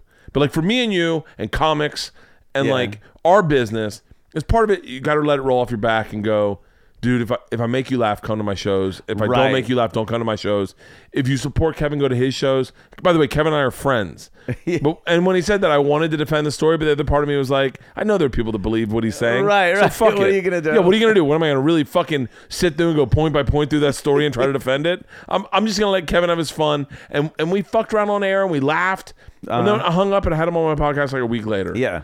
And so part of it's it's the part of the th- weird part is it's fake media. Yeah, Is, is, yeah. is you people hear that and then go, they take it for real. Oh, shut the fuck up. He hates him. This is a problem. Every time I've heard from a, a, a third party, oh, so and so is shitting on you, and and you're like, you, instant reaction is, I'm gonna get on the air and just fucking lambast this motherfucker, and then you actually listen to what was said, and it's nothing. Yeah. it's nothing. And you go, wow, I was really gonna light that motherfucker up, and yeah, yeah, and start a problem. You know, people Start a legit problem. yeah, start a real problem. People just love throwing that in there. Eh, Get that fire going. I I I uh, I ignore everything. I Good. my hardest. My try my hardest. Um, and then I hired a team to block people. So anyway, um, Hey, I hired a team that I was like, hey, there's a few buzzwords I don't like, and if you see them in my fucking thing, just delete the guy. and right, block right. them. Block that shit. I was like, I don't need that shit in my life. I don't Yeah. need my because my kids read this shit. It's shit. toxic. I consider it like I, I call it static. It's like I want to look at something. I'm not going to look through static. Yeah. I'm going to clear the static. I'm going to fine tune it. And that all has to go. And it's so negative to just your psychology. There have been days where I was just miserable because of reading something. And it's like, why should my whole fucking day be ruined because some asshole wrote something, you know? Okay, so, and by the way, I remember- I just don't want to read it. I remember a friend of mine, and I definitely won't say his name because he would not like this, but he goes, dude, I got the biggest fucking Twitter war today, and it has ruined my day. I mean, at one point, I was like near crying, and I'm fuck, and this guy's fucking destroying me, and I'm destroying him. He was 13 years old. I said, really? I go, how you know that? And he goes, his mom read my tweets and said, why would you text that to my child, my son? And, a, and a, I was fighting with a child. And I was like, oh are you serious? He was like, I was fighting with a fucking child. And I, he had me crying, almost uh, crying in my fucking car. It's either Matarese or DeRosa. Oh. oh no. Ari loves that shit. Oh, That's the, yeah, Ari's Teflon. You can't fuck with him because he just doesn't care. He really Yeah, do- yeah. he really doesn't care. Did you see what he, he tweets things that are like that are like inviting it. yeah, yeah, yeah. He's looking for for people. It's guys like it's guys like me who people go. I, th- I think sometimes they go, um, oh he's he's he's phony or what. I don't know. I don't know what people think about me. I really don't. I, and I I just hope it's good. But Yeah. but then they then they post shit and you're just like oh fucking. Uh. All right, we'll get you out of here. What? Oh, favorite right, memory, right. Favorite favorite memory. That was. Um, And then I'm gonna tell you mine. I'm, Let me let me start. I'm gonna tell you top five. I'm gonna tell you top five. okay, all right. Uh, Patrice's death, number one. That was huge. Yeah. That was uh, one of the one of the biggest laughs uh, when, um, yeah, when the the line came out of uh, uh, the we're gonna need a, a giant coffin in a purple uh, suit. Yeah. Yeah, yeah. That, can I tell you? That's the exact line I was gonna say. Yeah, yeah. I can tell you where I was. I was driving back from Tempe, and it was on replay, and I I was like, I remember I had to get gas, yeah. and I f- do, never would do this again. And I pulled up in my car, and I left the car on and the radio blaring so I could keep listening. and I filled. I was on E. I had run that to fumes, and I'm listening. Listen, fucking cars still on, filling it up with gas, thinking I might explode. Yeah, but this yeah. is worth it. Yeah, that was uh, one of those shows. All the comics came in, and uh, we're just you know remembering Patrice. It was kind of a weird, somber show. Very weird. Uh, yeah, yeah. There were a couple of those that were kind of. 9/11 was another one that was. I didn't um, listen. It was a tough, tough one. Uh, I've never listened back to it because I know there was so much stuff that we didn't know at the time, and I hate listening to going like, "There are ten more planes crashing all over the," you know, and, and uh, speculation and things like that. But that was a, a, a sad fucking show. But the first laugh we got after 9/11, which was probably I don't know a week or so later, because the week after that was all about terrorism and Yeah. fucking the towers and dead people. It was terrible. Uh, and then we we got a, a tape of some guy doing tribute songs. We got a bunch of people doing tribute songs to the towers, and and it was so bad. Everyone sucked. The rhyming it was all so contrived. Freedom, and we need to send, get the bombs into.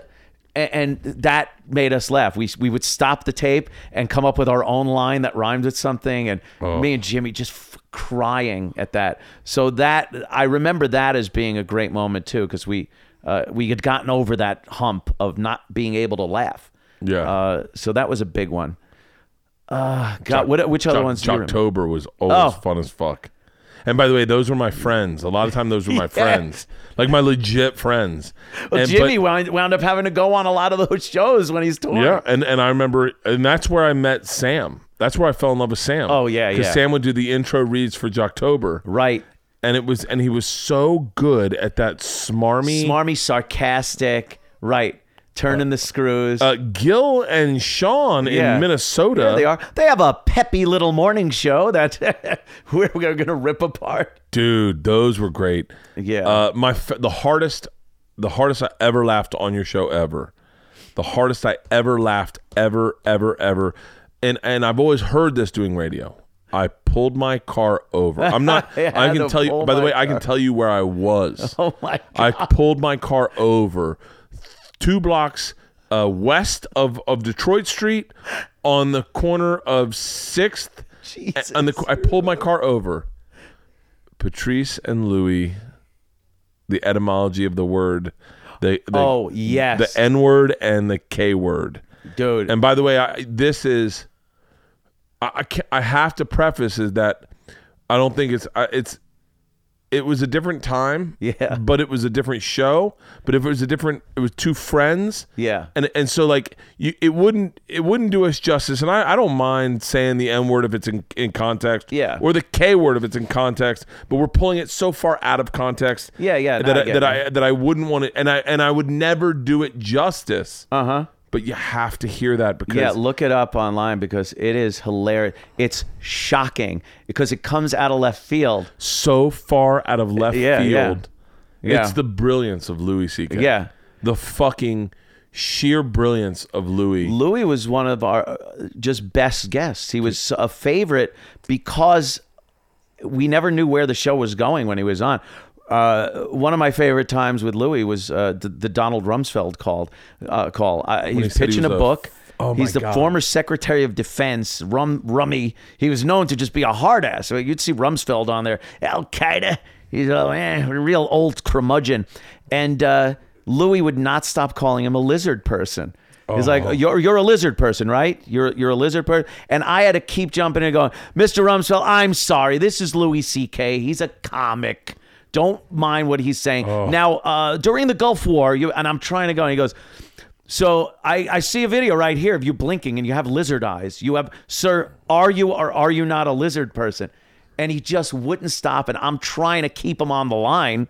Uh, I'm trying to, because I'm waiting for him to just slam the phone down and call in a fucking airstrike on the studio. It was, but it was hilarious. Like that's that's Louis. Louis, uh, there was a time I think you guys had Louis Gervais and Ronnie B in studio. Yeah, I was out that day.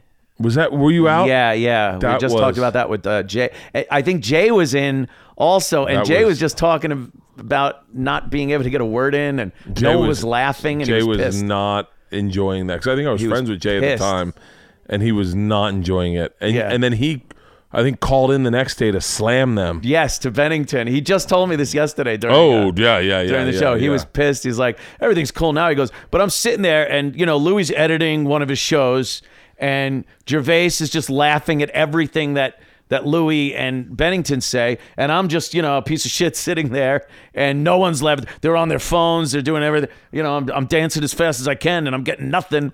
Uh, Oh. So he was he was really pissed and he started doing the Gervais impression. Ah, he's so funny. He's go-" He was pissed though. Yeah. Yeah, he was legit pissed. Yeah. You can hear it when you watch it when you listen to that interview. Yes. And I've reheard that. It's so funny. I one time one time I was watching a uh I was listening to the Patrice uh the day after the day he died podcast or uh episode fucking what what am I talking in podcast language? And a, po- I started watching a porn and I was jerking off. But I was still listening to the replay Oh shit. and I'm terrified that that video that someone grabbed my my little camera and recorded me jerking off. Not because I had the I had the I had the porn on mute because I'm just right. seeing that. So all they would see is me jerking off to Patrice's to death. Patrice's fucking death stories. Oh my god. Oh. so wait, what? So what? If you could go in a time machine, Yeah. What would be the day that you'd like to like relive one more time? Would it be those those early days where you're drinking beers at 6 p.m.? Would it be would it be the first few days of of Sirius XM or XM where you guys are stretching your legs at four hours and really seeing what kind of fun you have? It would it would it be those days when you did the radio and then did the walkover and had those fucking wind out nights like going Yeah. yard at last hour or would it be that time uh, and i think right after that right after you guys got stopped doing that show that's when louis and all them and, and ricky gervais and everyone started showing up and it was almost like a, a hotbed Yeah, yeah. Uh, oddly enough, um, and NEW, the entire time we spent at NEW was just debaucherous. It was amazing. I mean, the, the amount of nudity, naked girls coming in. We had beers in coolers that were supposed to be there for Snapple, and it was just beer companies would bring pallets didn't you up. have jägermeister the Jägermeister machine, the frozen, uh, frozen Bro, Jaeger l- machine. admit i'm a fucking fan oh yeah, please, Admit I'm a dude. fuck- say what the fuck you want to say about Bert Kreischer. I am a fucking fan. I remember, I remember, I remember talking to someone one time, and the guy goes, "So wait, you're a legit fan?" I go, "What? I, I like fanning out on shit. Yeah, I like yeah. liking shit. There's nothing wrong with liking shit. Yeah. we we have foosball tables, pinball machines, like I've drawn that room out in my head. oh dude, it- I've drawn that room. I know where the cooler is in the corner. Yeah, like, in the because corner. I've listened to you guys talk about it Oh my so God. much, and I'm like, oh, I would have loved that showing cold beers at six. yeah, just cold beers, and we we uh we would have those razor rollerboard scooters to take to our office and back up the hall. It was like a frat house, and just whatever we wanted to do, right up until sex in a church. But Yeah. uh, before that, no holes barred. It was great. Even with all that, uh, if I had that opportunity to go back to any time, oddly enough, it would be the first few months of WAAF in Boston where I knew nothing about this business. It was the most exciting time of my life. It was petrifying and amazing. I still remember the smells of the studio and the those 90s grunge songs play that we had to play you know 10 songs an hour and then we dropped down to 8 and we'd talk a little more and uh, we started getting a name for ourselves and it was the time where me and Opie were really friends we were legitimately friends at that and you're point making friends with a human.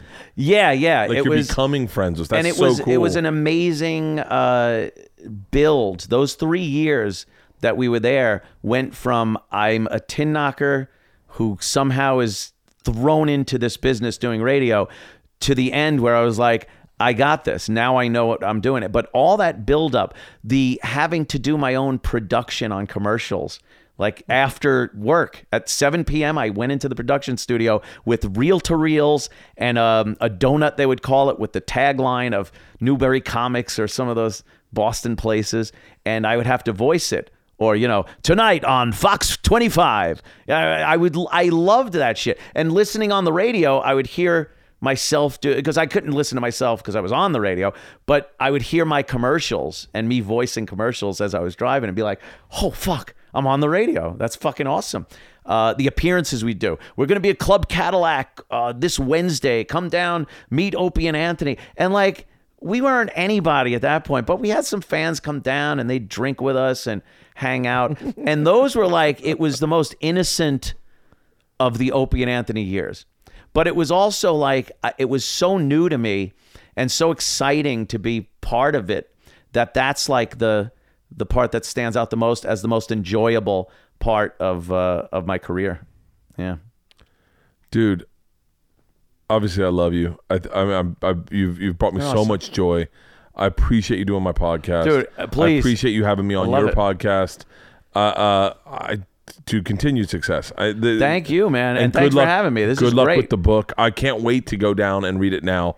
I've read that. I heard Marc Maron was interviewing uh, fucking Busy Phillips, and I guess she wrote a book. And I was listening to that podcast on my ride to Santa Ynez this weekend, and I was like, this past this Thanksgiving weekend, and I had your book, and I'm like, perfect. We're up in wine country. I got uh-huh. my, I just got glasses. I'm like, I'm gonna read his book, and I like, I just got glasses, and so I was like, so excited. And I, I was, I'd already read uh, the first like 40 pages. Yeah. And he was like, yeah, I don't read books because then once, you, once you read someone's book, I found as an interview, you lead them into questions. It's interesting. Yeah, that's a good point. and I was like, oh, th- then I'm not gonna read his. I was like, fuck, because if I read your book, then I'll be like, oh, I don't have any questions. Right. Like I don't all the stuff I Yeah, you know, don't know. I'll now know. Uh, We we went to uh, we just came up from San Juan Capistrano where uh, Just just just west, right? uh, it's south of uh, yeah south of here just southwest. Oh, it's southwest of LA. I think well yeah a little bit. It's kind I of always thought closer that to the was- beach. It's near San Diego. Uh, no, it's between L.A. and San Diego. It's Oh, yeah. near Dana Point, Laguna Beach. Okay, yeah, yeah, kind of yeah, around yeah, that yeah. area. Uh, yeah, so we were there because that's a lot of the parts uh, of my childhood in the book are based in California, in San Juan Capistrano. My dad was out there. Me and my dad and his fucking goofy friends and horses. We were really like equestrian. We had a ranch type thing going on. And, uh, so uh, the story I told about Dreamweaver, who was one of the girls I met Yeah. on the CB radio, which was social media of the 70s, uh, and where I met her, where the two rivers came together. Uh, we went there, and Missy took some video of me talking about that and uh, the, uh, Gay Richards Treehouse. Uh, the tree, the eucalyptus tree, we got some video of that. The Swallows in my my saddle uh, from when I was a kid is in that, that bar uh, in Capistrano, still from like 1975, and it's still up on a rafter uh, in there. So we got a little uh, history of um, uh, of things that are in the book uh, on video that we're going to be posting. Uh, Oh, that's awesome! In a couple of days, yeah, yeah, where I talk about some of the locations. Buzz, where uh, Buzz took my uh, virginity. I have the apartment that we were actually there. We were standing in front of it at the door. I go, "That's the window to my room where it all happened." And now it's just amazing. It's uh, it's it's a little run down now. I'd I'd say a little. Is a it? a little shady over there? Is your dad still alive? uh, no, he died back in '96, I guess. Yeah. 95, 96. The only dad story I remember was Opie's dad had uh, heart problems, and he's he, every time I eat chicken wings, I think of Opie's dad 'cause he goes, Oh, uh, yeah. he goes, buddy, they're protein. Yeah, yeah, yeah. That's. Yeah, it's chicken. It's chicken. Yeah, Come on, yeah. it's chicken. Oh, my dad Um, was quite the character. What? Uh, where can everyone get the book? What's the info? Oh in my book? goodness. Uh, BarnesandNoble.com, um, Amazon.com, and CompoundMedia.com, which we have uh, autographed copies you could buy uh, there. I've been signing books at my house, just kind of Fucking doing so that. annoying. I hate it's that. like a lot of books, but we got a good system. And then I, I was putting like Merry Christmas, and I throw a hundred in there, and then just shut it and put it in the box. So people that order the book don't even know. Some some people get a hundred bucks. I did that at Barnes and Noble. I'd go through and put a hundred bu- bucks in a book, That's great, and right? go and just go to Barnes and Noble and do a live video. Yo, there's a hundred bu- bucks. I'm here in Connecticut. Go find my book. Find my book. Yeah, it turns out they don't buy it. They just go through the goddamn books. take out the hundred. Well, these they won't even know. Like they'll Yeah. buy it, autographed, open it up, and and if you see my name and Merry Christmas, turn the page, and Oh, there'll be a I gave I made I gave my daughters books, and I was like, draw pictures in them. I draw I, pictures. Yeah, Dude, Oh, I got adorable. so creative with my trying to sell my book, and I never made the bestseller list. Oh, it was yeah. a fucking yeah. I'll never write another book in the rest of my life. I'll never put on a life jacket again. yeah. Yeah, it's uh, I can't wait to read the rest of it. Thanks, I man. can't wait. And, and again, thanks for uh, having me in here. Uh, I, I don't make it out to California enough. At all. Oh, oh, look, Keith is telling me uh, compound 20, right? If you go to compoundmedia.com and put compound 20 in, you get 20% off a subscription. So uh, do real? that. All the information is at compoundmedia.com. Everything you need is uh, right there. Yeah. All the shows, all the, you know, uh, book uh, sales, merch, all that happy horse shit that you do when you have a podcast. Dude, uh, thank you for doing this, man. Thank you, man. I Awesome. appreciate it.